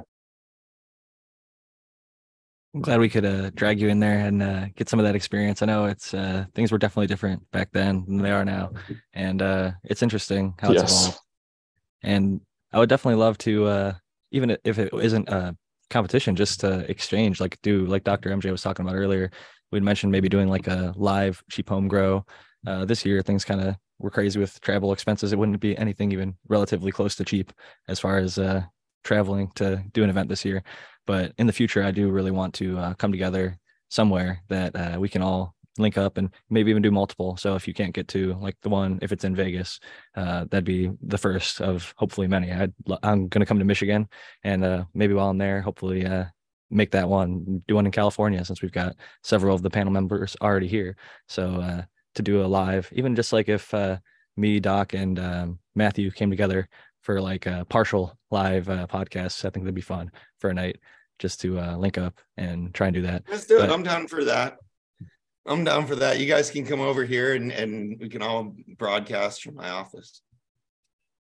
But uh, in the future, definitely, I think it's um, something I'd like to work towards because the community is what really makes this so great. Is like Yep. you never realize who's out there, and then some of these people hit you with some of these samples, and they just blow you away with like one the fire that they're growing, and then like two how humbled uh, some of these people are by just like our presence or getting to talk to us, whether it's in a DM or in person.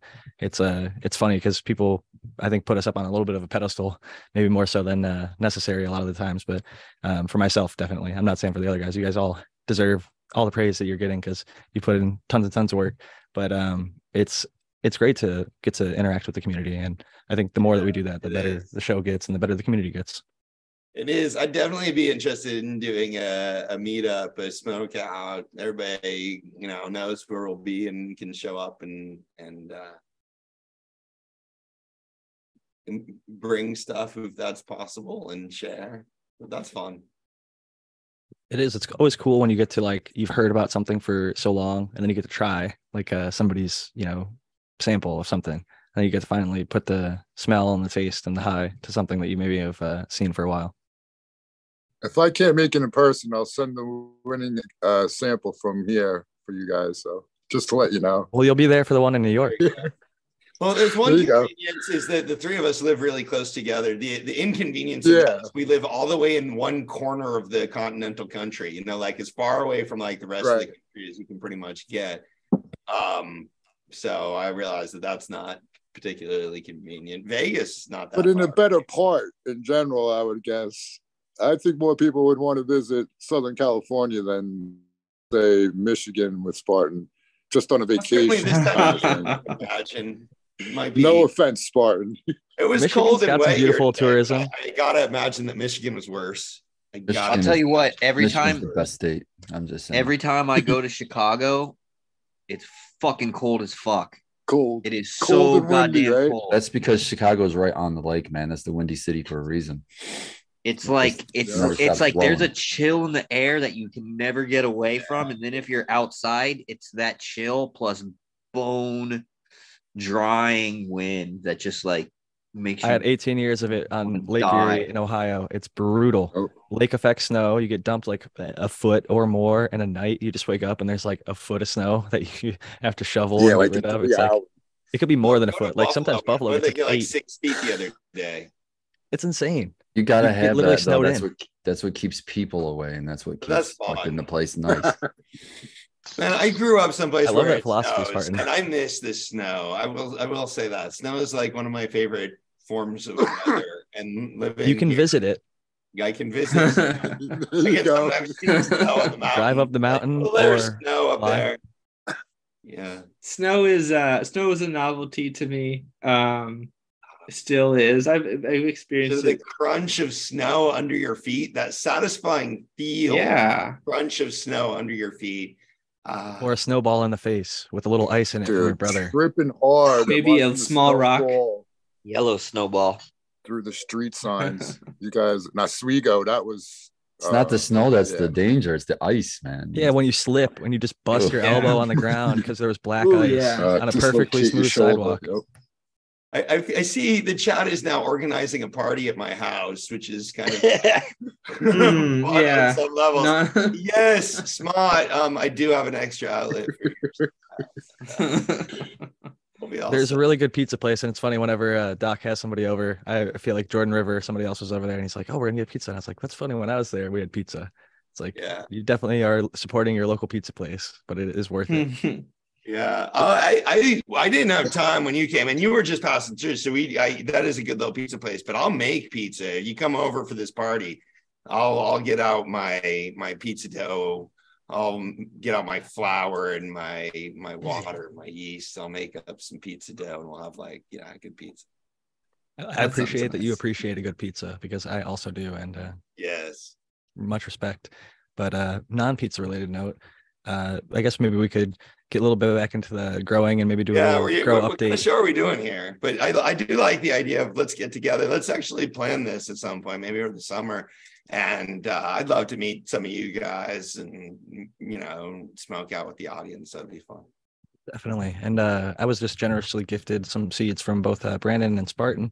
And uh, I just wanted to pass it to Spartan and see how's your garden going, a little garden update. And then we'll just kind of go around the panel and give a quick update of what we're growing and maybe what we're planning on doing next.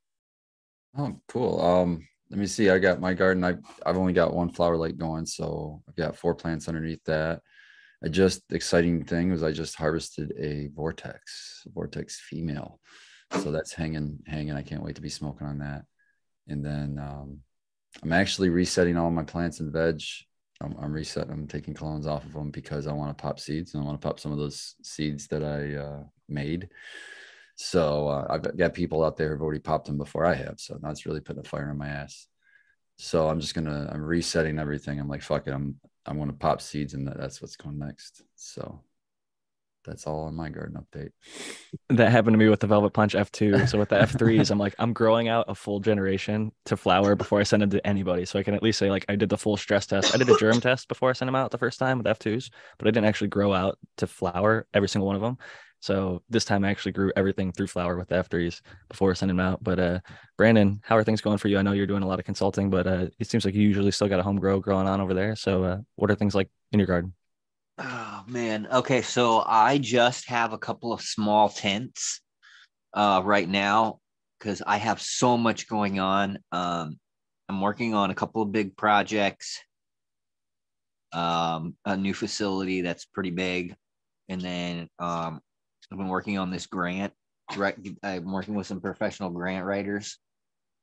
Uh so we can scale up all the bokashi manufacturing and my home garden looks like a couple of little tents and all i have is in veg i am keeping my sour cheeseberry i have my death breath afghani bull rider and my black lime reserve male and then i just flipped into flower my i have a limarilla i have a I think a purple Kush, MK Ultra crossing the Starfighter, and then I have one more plant. I forget what it what it is that's in there. Oh yeah, my onion burger, which is purple and MK Ultra, and those just got flipped into flower.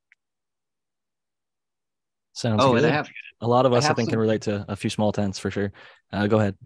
Oh, I have some uh projects that I finished up too. Like I but I have to test them so they won't be uh available for quite some time. But I have uh Limarilla crossed into F5 lime. Mean Gene did that. He I gave him a cut of my Limarilla, he crossed it into his F5 lime. And then I took a male out of that and then crossed it in back into my Limarilla. So it's basically Limarilla uh IBL inbred line. BX1. Uh, not a BX. Oh yeah, because there's it it's a has B- to- the five's already BX. So yeah, it is kind of definitely like inbred. There's lots of uh, Um, lime in there. so I have like that going. Uh, I just I finished out uh, my Blueberry Train Mac F2, which I'm sure everybody who hears about that will be super stoked because that's one of everybody's favorites that I've done. I think. And then I have uh, White Truffle S, uh, uh, like back cross or S1 whatever it was. It's the B Leaf did it. He took his white truffle cut and he back crossed it, and it was his selection of that. And I crossed that to Black Lime Reserve. I also have that Bickett OG cross. I just want to shout out ABC because I think he got that white truffle from ABC Seeds, and he just uh, changed the name. So ABC Yeah, it's, Seeds from Michigan. it's Michigan. Gorilla Butter. It's Gorilla Butter. Shout out to ABC Butter. in Michigan. The fucking mitten producing the fire and breeding the fire needs the respect. And then one more is I think that's it. So Awesome. those will get those will get tested and released later in the year. And then I'm not really doing any much other projects. I'll do the uh Limarilla V2 and then that'll be it for probably uh a little while until I move. I'm actually supposed to close on my house.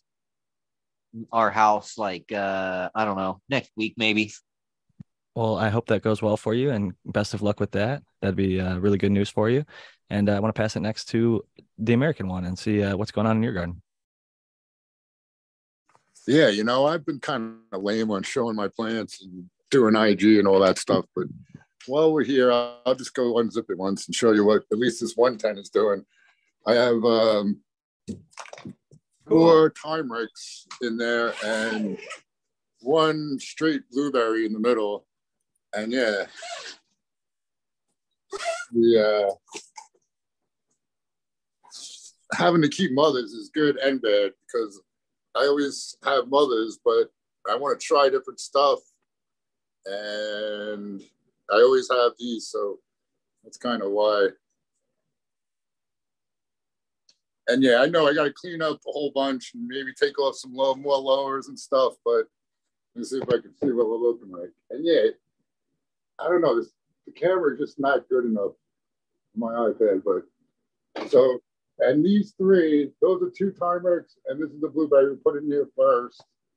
And then here's another time wreck and another time wreck that came in, I think a week later, maybe a little more than a week later. But uh that's what's happening in this spot anyway. Nice. And maybe and yeah, I love to see it. for all those what you call it. there is some ground. I can see the floor, which I'm not happy about, but it's they're all happy and though. A good density of sites. Yeah, yeah, and these these really are. uh There's a lot of buds on those two in the back. man. Yeah. yeah, I'm digging it. So that's what's happening Looking here, good. and I have those two autos that I'm playing around with. I could probably find those and show you those. So give me a minute. All right. I'm going to remove the spotlight and I'll uh, ask Noah the grower, how are things uh, doing in your garden? Doing good. Um, I'm actually out here right now looking around. I uh, I got a, a Gorilla Glue 4. I got a, or GG4, I guess I'll say. Uh, I got a Ruds. I got an apple fritter. I got a duct tape. My flower room. I got a Shibido and I got an overflow and a gelato out here right now. And uh, I've actually been considering. Uh, I, I, actually think I'm gonna. I haven't done this in so long, but I'm gonna take a little bit of a break and just get the whole room empty. My room is always in a perpetual, so I'm gonna empty the whole room and start over fresh. I haven't done that in probably about seven years. I've just been nonstop, but uh, I'm gonna I'm gonna take I'm gonna have a I have a tent and I'm gonna fill that up with some new some new plants, and then I'm gonna veg them out for probably about five six weeks, get them pretty big, and then I'll you know I'll clone them along the way, and then uh, just start completely everything fresh. I haven't done that for so long. It's impossible to get to the back corners underneath this net. So uh, yeah, that's good. I'm doing that before that way I can get a good harvest, you know, by like you know, like that May get get it going on before summer. So I'm gonna do that this year. It'll be nice with the shutdown to be able to yeah. do like a full deep clean of the spots mm-hmm. that you mm-hmm. weren't able to when there is plants I'm, and stuff around. I'm taking two days to clean the whole room out. So it's worth it every time. Whenever I'm done doing that deep clean, I'm always so thankful. and the plants and stuff that go back in there, always so happy because uh yeah, cleanliness is definitely important. Uh, Matthew, I'm sure will advocate for a nice clean grow room and uh, taking care of all that necessary maintenance. Yeah, and, and if not cleanliness, at least you know making sure the bad guys aren't there. I think as many good guys as possible. Both in both uh, to some degree are very important. Totally agree. And I don't know if uh, I've passed it to the Dr. MJ yet to uh, ask about your garden. Do you have anything going on? Or actually, no, we've got, uh, I think Tao wanted to show off his autos. So since we've got him here, I'm going to spotlight him. And then we could, uh, you said these are autoflowers, Tao? Yeah, these two are the autoflowers that uh, actually have come up, man. They're, uh, they're real plants, not like my last attempt. And yeah, this one had a little bit of something happening. You can see the, there you go. Yeah, okay. Right here. And there was a couple other ones lower. I just topped it with some earthworm castings and it seems to have mitigated that, but I'm not 100% sure. But they're, they're both growing pretty good. And I didn't, I never wrote down what date I uh, planted them or when I started notice they went into flower. But, and yeah, I did do what I said. I pulled them down. They were like, I pulled them down, spread them out a little, and put a thousand watt light underneath them, on top of them rather. So, but yeah, this is my little auto flower experiment. Shout out to Iceni and Marcus Green Thumb, who gifted me the seeds for this run. So, are those yeah. in five gallon pots or five gallon? Uh, yeah, buckets? those are five gallon. Yeah. And then I got other stuff, but yeah, that's pretty much. I wish I knew exactly when I started, but there's still definitely. Still I bet you they'll pull down a, a pretty. Yeah, uh, yeah. It looks like they still got a big chunk. Yeah, they got they got definitely have some time. Looking good, looking good for sure. Thank you. Thank What's you. your light cycle so, for the yeah. autos? Well, yeah. So I had them. I had them on, and I actually, when I put the thousand watt underneath them, that, that's when I think that I got that little discoloration. But I had them on basically 22 and two for a while. Now I'm almost down to 20 and four. Okay. And I think I'm going to stop there for a while. But when I first put in the Dowie, it got a little too hot down here too. And that's, I started back in, not that it helps much, you know, but a little bit off time doesn't hurt. And now that yeah. it's getting colder, I'm probably just going to let it probably stay right where it is now. It'll keep yeah. them nice and warm through the winter and uh and the whole yeah the whole area is warm and consistent that's the thing it's like um that one time i had pm it was because it got too cold around the outside. So they're having the Thowie running 20 hours to keep it more consistent around the whole space which i think will help everything consistency is uh, definitely good to have when you can. And uh i guess uh dr mj do you have uh, some plants going live now? I I do have um three plants. I started with well, I started with more. God, I can't remember what exactly happened. Oh, I had I had a, one that didn't germ, and then I had one that was male. It was my first time growing regular seeds in a while. So I had um just one male and one female. I grew two seeds and had to weed out the male. So I ended up with three plants and they're doing well. I uh, expect that they're not going to come down before the holidays, though. So I'm trying to figure out what the hell is going to happen to them. I'm going out of town for a week. Um, but uh, yeah, they've been, been doing well. I've been playing catch up this whole grow, though. I've been I was busy with other projects and kind of got behind. I, I was supposed to have built out a, a room in my garage, and I still hope to build out this room in my garage. It's going to be my grow room just like a little space, right? Um, and get it all sort of like equipped. Um, and that didn't happen. And then I was growing them in like, you know, a humidity dome, and then I had to quickly set up a tent. I've just kind of been like running a little bit behind on this grow, but they're doing well and they're going to be coming down at some point, probably before New Year's, but not before Christmas. I'm trying to figure that out. maybe Are not these photos or um, autos? photos, and I didn't flip them until late. I was supposed to flip them on October 1st is the flip day in the PTGC, but in our plant training grow challenge, we try to coordinate for that. But I didn't flip them until later in October. Um, I had never got them set up on their auto water, and I kind of had them running slower than I wanted them to be, and then I lost one. Um, you know, after I flipped to flower too. So, but they filled up my tent. I just got three plants in a two by four. Whatever it takes. It's uh, sometimes uh, a bummer when you get a male and then you have to like end up training the plants a little it. more. I had another pair of regular seeds that didn't pop, that didn't germ at all. So that set me back. I expected to have four plants and I started with six seeds. And sort of one set, like the I think it was black cherry was the strain, a regular mm, popped two of them or tried to pop two of them and they didn't pop. And then I got one male. The other ones were 50 50, you know, one female, one male. That's what I was kind of expecting for both. I sort of wanted to have four plants.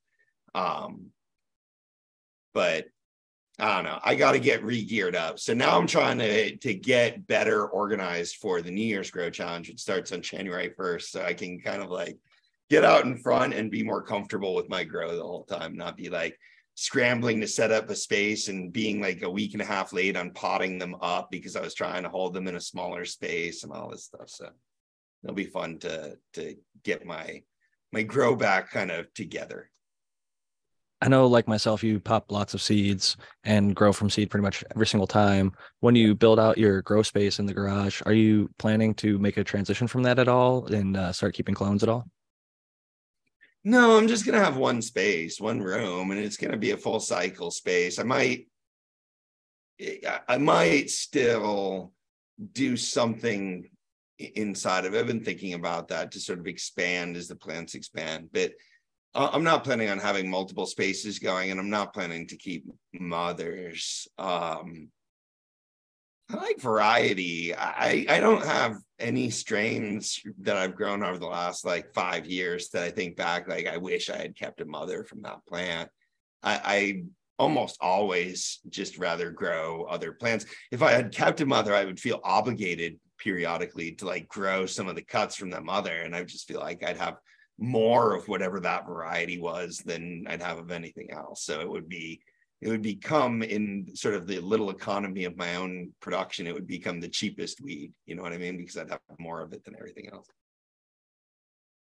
I know where you're coming from. I had a cherry pie mother that I held on to for a long time, and uh, that was kind of the case where I only would smoke it, like you were talking about earlier. Like, is that just gonna be your favorite morning weed, or is that just gonna, you know, whatever? But uh, cherry pie was one that I could only have at night because I'd smoke it, and 30 minutes later, I'd be like passed out, like routinely, like every single time I had it, I'd be in bed 30 minutes later. So that's what I kept it for. And uh, since then, I've alternated to high CBN RSO, which uh, fills that same role pretty well. Uh, you just have to take it a little bit sooner. I think like an hour and a half to two hours, ideally, before you want to go to bed. But uh, it keeps me down pretty well through the night, if and when I'm having a hard time sleeping. But uh, yeah, Yeah, yeah. I got to figure out a way to show my plants um, because now I got a feeling like I just described my plants as like a disaster, and everybody's gonna be like, "Oh my god, this was like some disaster." My plants look pretty good, but I got a camera. I'm on a desktop. I have a camera plugged into like a wire into my desktop, and it's this thing that I can move around. I think y'all are using like your phones and stuff. Like, I'm on my laptop. okay, Yeah, mine was an iPad. I'm Oh, on my okay. laptop right now. You got to Oh, talk to We Nerd DWC because they have the craziest setup with like cell phones and stuff where their old cell phones act as like cameras for their grow and they can Yeah. stream it live into while they're talking on like the stream, like, oh, here's tent number two. And like, this is a live cap, like, you know, Yeah, actual view of my plants right now. I'm Jimmy, not- give us camera four. I'm not well enough set up, and I would I'm like old school that I'm like thinking about hardwiring stuff. But my tent's in this room that I'm sitting in. I can hear it. I don't know if you guys can hear it, like chugging, but it, it's like on the other side of this curtain, all the way at the other end of the the room there.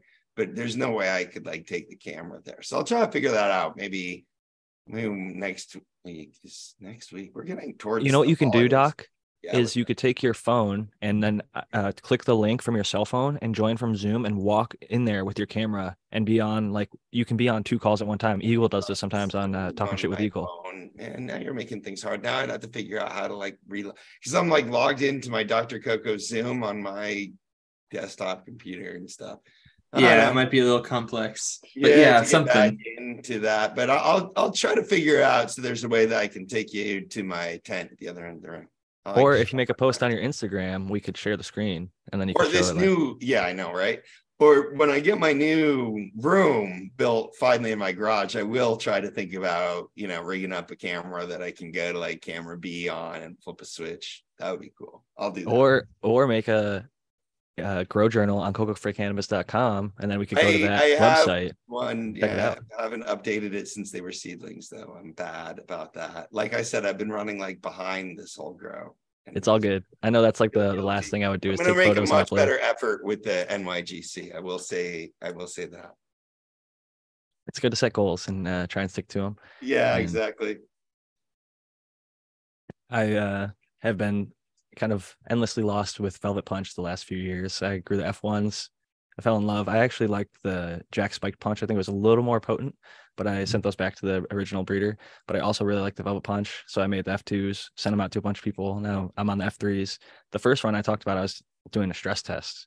And now this run, I'm growing Velvet Punch F3 again, but I'm babying them. I'm like trying to treat them like queens that they are and trying to get them grow as fast as possible, as vigorous as possible.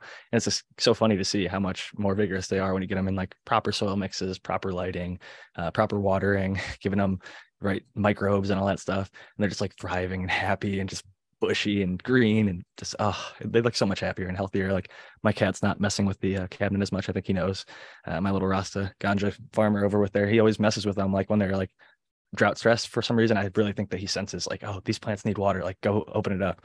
And whenever I check, it ends up they actually end up needing it. But so when I was doing the stress testing, he was always messing with the cabinet that they were in. But now that I'm growing, I'm like, ideally, he right maybe once a day wants to check on them, like maybe, and like I'll pull like a lower leaf off and give it to him, and he eats and he's happy. But uh, it's definitely fascinating to see when you take the same set of seeds, grow it in a non-ideal environment and then you grow it in an ideal environment how they can pretty much like double or even triple in growth rate and like uh it's it's really amazing how fast cannabis Yeah. grows when ideally cultivated Oh yeah, I mean that, that's been the case with my current grow. It's sort of like I wasn't exactly dialed in on everything ideal earlier. It slowed things down a lot. So, yeah, I agree. it is uh you are rewarded handsomely for getting everything dialed in and uh, when you make the effort to do it all right it, it pays off handsomely.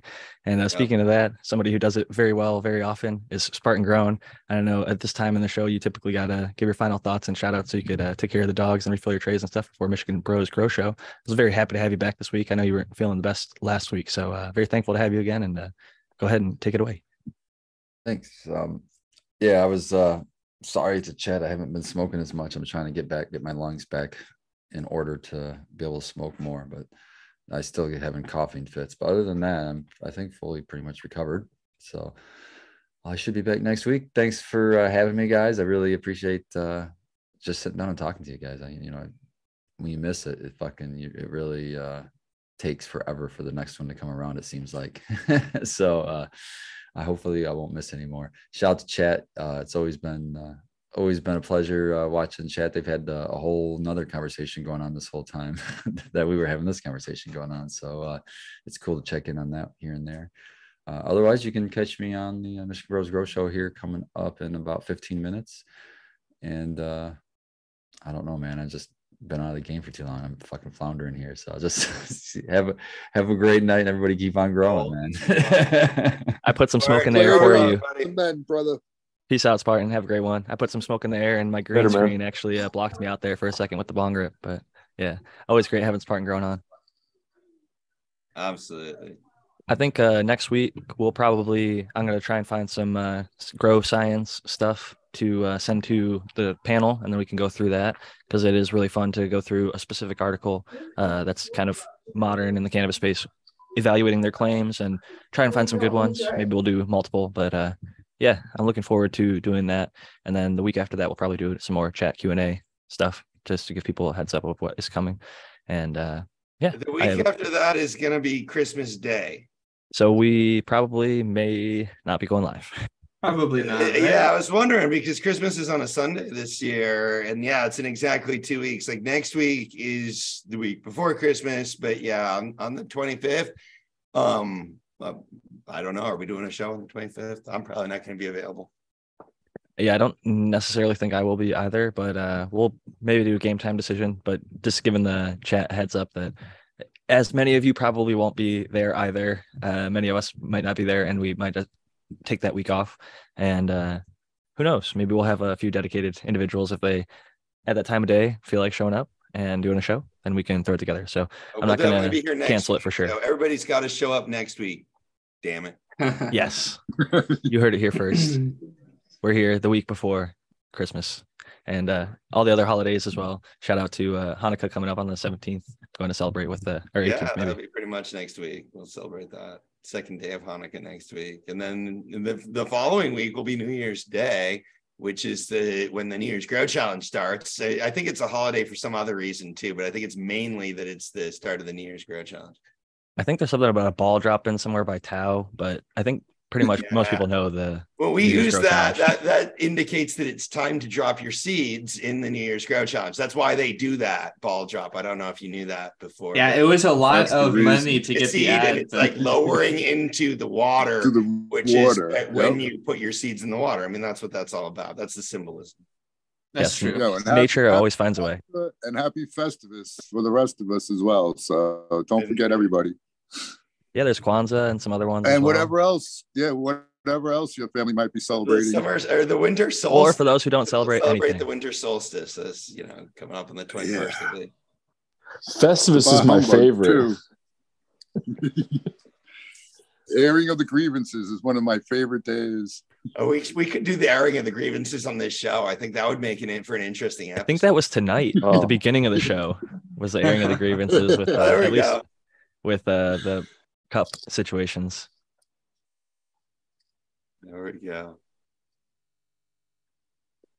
Well, I think we all went around the garden updates. Does anybody have anything uh, new or exciting coming up in the last? We got about ten or I so dropped minutes a video today, so I did. I did my latest part test premiere video today. Um, earlier. If you haven't seen that, you can check it out. But that's Can all. you give us a teaser? Who was the brand? Oh, That was the the little Medic Grow light. So uh, the Medic Grow Mini Sun, it's a 320 watt, but they also got like a 150 watt. So a lot of growers have been asking about that. Medic Grow's only made lights that were over 700 watts for like years. So finally, they've made smaller lights, and yeah, it's my first review of one of them. What's its physical footprint? How large is the actual light? The actual light is about two feet by two feet, designed to cover a, a space about three feet by three feet. I haven't measured it, but that's just sort of like, you know, off Rough. my head. Yeah, about about two feet by two feet. And you'll find out the specifics if you check out Dr. MJ's YouTube and There uh, watch review. He's very good about including all that stuff and uh, many, many other things like the uh, stuff that you want to know, like PAR and what it actually draws and uh, Yeah. all the pertinent data. Yeah, the distribution of light across the intended canopy area, and you know how expensive it's going to be versus how much light it, it puts out. Those are at this point, that's what differentiates lights in the market. Basically, is how well they distribute a good density of light across their intended target area, and how much you got to pay for them. I mean, that that's where the product differentiation is that matters. Obviously, efficiency matters too, but the the difference in efficiency from the top of the market to the bottom of the market has gotten so much tighter than it used to be. Um, so still, if you want to get a good light, I mean, you should pay attention to a few more things, but the meat and potatoes is the distribution of, of photons, the good density, and how much it's going to cost. The beauty is even the people that can't afford uh, the best lights or good lights are even the the brands that are making like quote unquote like knockoff. Unless you get like really really bad old ones from like Amazon somewhere, Right. um, there's still some like nasty blurples. Stay Yeah. clear of blurples, but if you get like white diode LEDs Yeah. in today's society, like it's going to be growing some pretty decent cannabis. Like even the the brands that are much smaller and have, don't have the customer service and all the other Yeah, build you know, quality and stuff quantum board might not be there. styles the lowest that, that I've ever seen on a quantum board that's like 1.7, 1.7, 1.8. Um, you know, and then most quantum boards are coming in right around 2 to 2.1. Uh, that, that's 20% difference. It's not a hundred percent difference. It's it's marginal, like you say. So from the top to the bottom of the market there.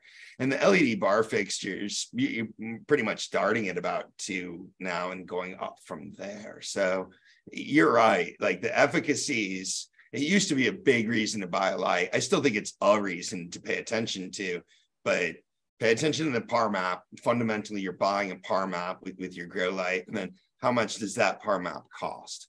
Right? How much do you have to pay to get that par map?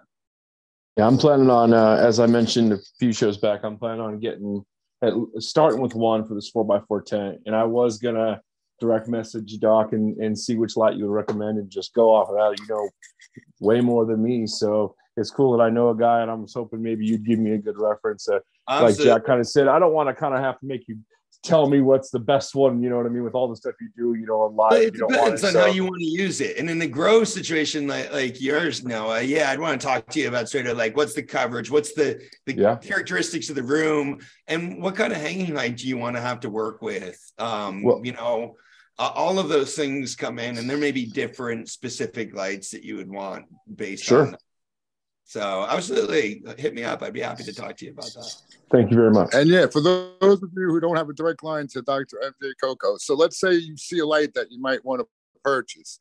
You go yep. to you go to Coco for Cannabis, you go to the grow light calculator, and you, there's a drop down menu, and you find your light on there. and You could click on that. It has the YouTube presentation, the par map, and sometimes it does the par map in two different heights yeah. And you can read everything about it, learn all about it, and then compare it to another one and see which one is cheaper in price to you or, you know, and yeah, it's really awesome, Doc. I got to say, because I was messing with it like two weeks ago and I just couldn't believe how easy and yeah, it really is uh, cool. awesome source.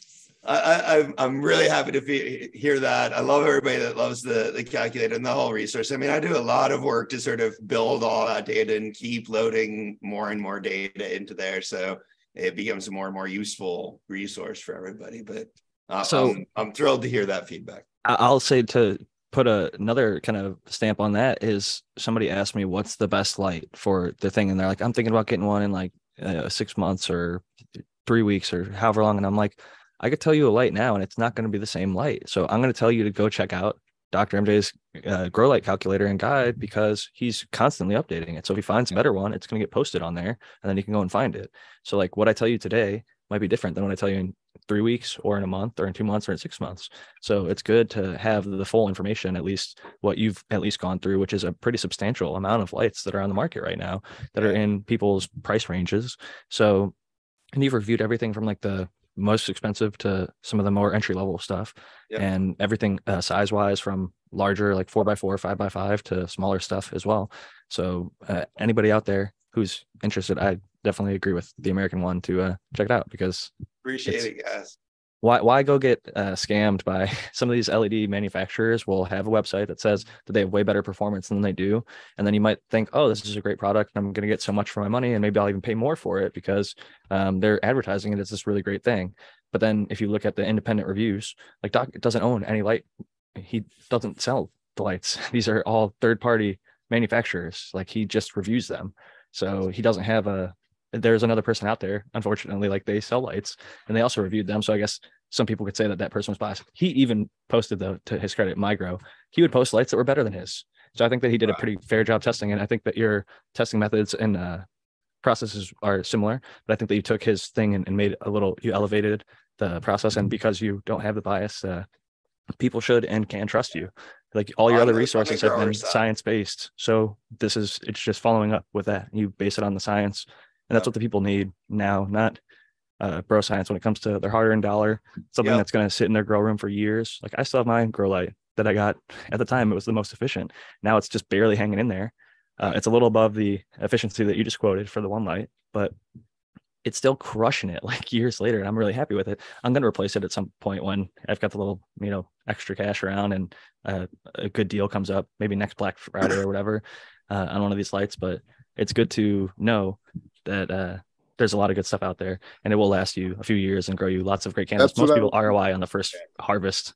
Let me say something about Right. what you I was just gonna Jack. Or, or sorry, Ask about go ahead. no stop. I was going to ask about the only thing you really can test, right, is longevity of a light over ten years or five or ten years, because you don't, you know, that would take a five year span before you could do a review. So, uh, do you have any insights on perhaps what manufacturers might be more sturdy or more long lasting in your opinions, or With LEDs, about the same for longevity is going to be a function of you know how much power you're pushing through the diodes. See i've been talking about this a lot lately. Diode count really matters with leds um eh, you know look for a, a, a higher diode count relative to the wattage um, that means that there's less power going through each individual diode and they will add, that'll be more efficient and that'll last longer so Check it- out Doc's video it on the Grow Light Science. He covers this perfectly, like Yeah, exactly. It, it it it gives you an answer that will make you a more informed consumer. So like you can look like, oh, is Right. there five diodes, four diodes, or three diodes? How many diodes per watt? And then you go from there, and then work back. that's only one aspect of longevity if they're using aluminum wiring instead of copper wiring or some, something That's like also that. true, yeah. And whether or not or gold Yeah. wiring, Oh. especially inside the Right, there you go. themselves. Um, Yeah. and the drivers they're using. right there's a lot of yeah, factors the So I was overall the overall fixture. There's you know because longevity really Yeah. has been something that, to be perfectly honest, over the last couple of decades, there's been significant improvements in efficiency. So a lot of growers that bought lights five years ago are replacing Want them ones. now because Yeah. there's more efficient lights now and it makes sense to replace them. So the longevity wasn't as big of a factor, but we're not going to see Right. that kind of in, increases in efficiency because we're already at 80, 85%, and we were down Yeah. at 40% before. So there's a lot of room to improve when you're at 40%. When you're at 85%, you're running out of room to improve your efficiency. So Yep. you know you want your lights to last longer now. The the longevity is going to be sort of more of a factor because it's not going to be that we're just going to replace them in three four five years anyways because the technology is going to be so much better in three four five years. Right. And that's another interesting thing. The technology is not going to be so much better in three four five years. Like we're at 85% efficiency not in terms of how much power we're putting in and how much light energy we're getting out the other side you, you can't go above 100% Charging efficiencies are only like 90 when you're in like supercharging for like a electric vehicle and like a short one foot cord and they're trying to pump as much power through something with like a you know the most efficient way possible. They're only getting in the 90s at the very very best Exactly. situation. Some of them are much lower. So the fact that we're 80 with light is pretty impressive because it's producing something else. It's changing the yeah Electrical right we're moving from light. electricity to light so what's And there's gonna be to loss. gain? It, the the tiny bit even if we're going to improve the efficiency at all from here it, it's going to be really a small gain and it's going to be an expensive gain so like we're there in Right. terms of what we can expect from efficiency now we're looking at how how expensive is it how long is it going to last those factors are Yeah. becoming more relevant But We that- used to that being said, efficiency. it is about coming up to the six o'clock hour. So I want to pass it to Brandon Rust for his final thoughts Great. and shout out. Hey, what's going on? Yep. Uh, I appreciate being here. Um, as always, uh, it's a good time talking to everybody. Uh, you guys can check out the website, uh, bokashiearthworks.com if you guys need any fertilizers, microbes, uh, amendments, and I will see everybody next week. Great having you. Next up, Noah the Grower. Sorry about that. Yeah, uh, I had a great time. Uh, I didn't know a whole. I've just seen a little bit on social media, but it was uh, interesting to hear about all that. And then I liked hearing about everyone's grows and uh, hearing about Doc getting ready to make his stuff a grow space and seeing some of Tao's grow and so on. I had a great time. Uh, yeah, I'm Noah the Grower, and I'll see everybody next week. Have a great one, Noah. Great having you. Uh, next up, we've got Dr. MJ. Hey guys, it was fun. Jack, I enjoyed the show. I yeah, I hadn't heard as much about the the whole controversy out in Oklahoma, and um, that was interesting. I think it is interesting to think about sort of what we would want out of these types of cups. And I, I think we should pursue the idea of of doing a meetup sort of smoke out session with our our loyal cheap home grow community. I saw them chatting in in the chat about, you know, jumping on the party train from the East Coast out to to do a meetup. I think that that kind of stuff would be fun. Um, always fun talking about lights and everything else. I really appreciate the support from from my fellow panelists and from everybody in the chat and the community. And um, I wanted to say I just saw Small Poker and Crispy Wannabe talking about it. We are doing our end of grow awards actually here in about half an hour. Um, this is just a, chat room thing. So if you're in the PTGC or if you've been growing along with us or you just want to see what we do in these grow challenges, head over to the Coco for Cannabis chat room and we're going to be awarding our end of grow awards for best journal, best grow me, best recovery, and the winner of the party cup challenge. So um, check that out. Grower love everyone, and I'll see you guys next week. See you next week, and we have Matthew Gates.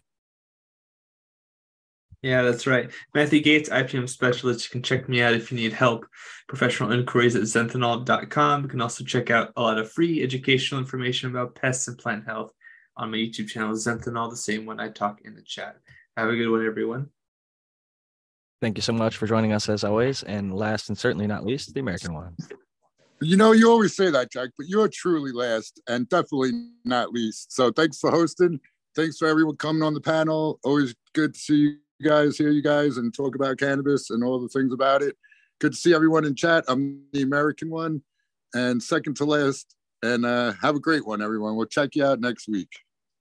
Always a pleasure having you. I was just bragging up Amy Aces today. Uh, somebody was asking me for a cheesy strain, and I was like, well, you know, Big Buddha is kind of known for it, but I would just go to Tao, get that Amy Aces, man. I had a killer cheesy. If you know it, after it cured, it was kind of a little lemony and uh, rubbery up front, but when it cured, it was pure fucking cheese and uh very very cheesy. So if you're looking for something cheese you can definitely look at the amy aces for sure.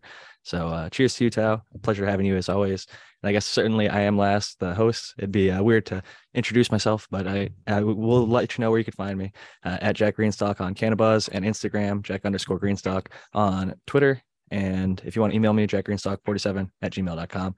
Thank you all. I know some I, I am more of a positivity person, so I don't like to get super deep into the drama but so much of this was exposed through like memes and stuff that people don't necessarily understand unless they're involved with it. So they get more questions and it causes more confusion. And like doc said sometimes then the name gets out there and then maybe it becomes known and people don't know why it's known. So i think it should be important that we know about the maybe uh wrongdoings or mishandlings and uh, try and expose shine some light on it. Light is the cure you know? Uh, more conversation more light cures the issues right so that's what I think we are trying to do tonight. This isn't about bashing people. This is trying to expose what happened and figure out what went wrong so we can do it better in the future. And I can't wait until we can do cheap homegrown meetups, uh, just even getting to meet people and just coming together to smoke, whatever the other reasons, like all that stuff aside, just getting to meet the great community out there is something that I'm 100% for and looking forward to in the future. So hope everybody has a great week and we'll catch you all next week. Jack Greenstock signing out.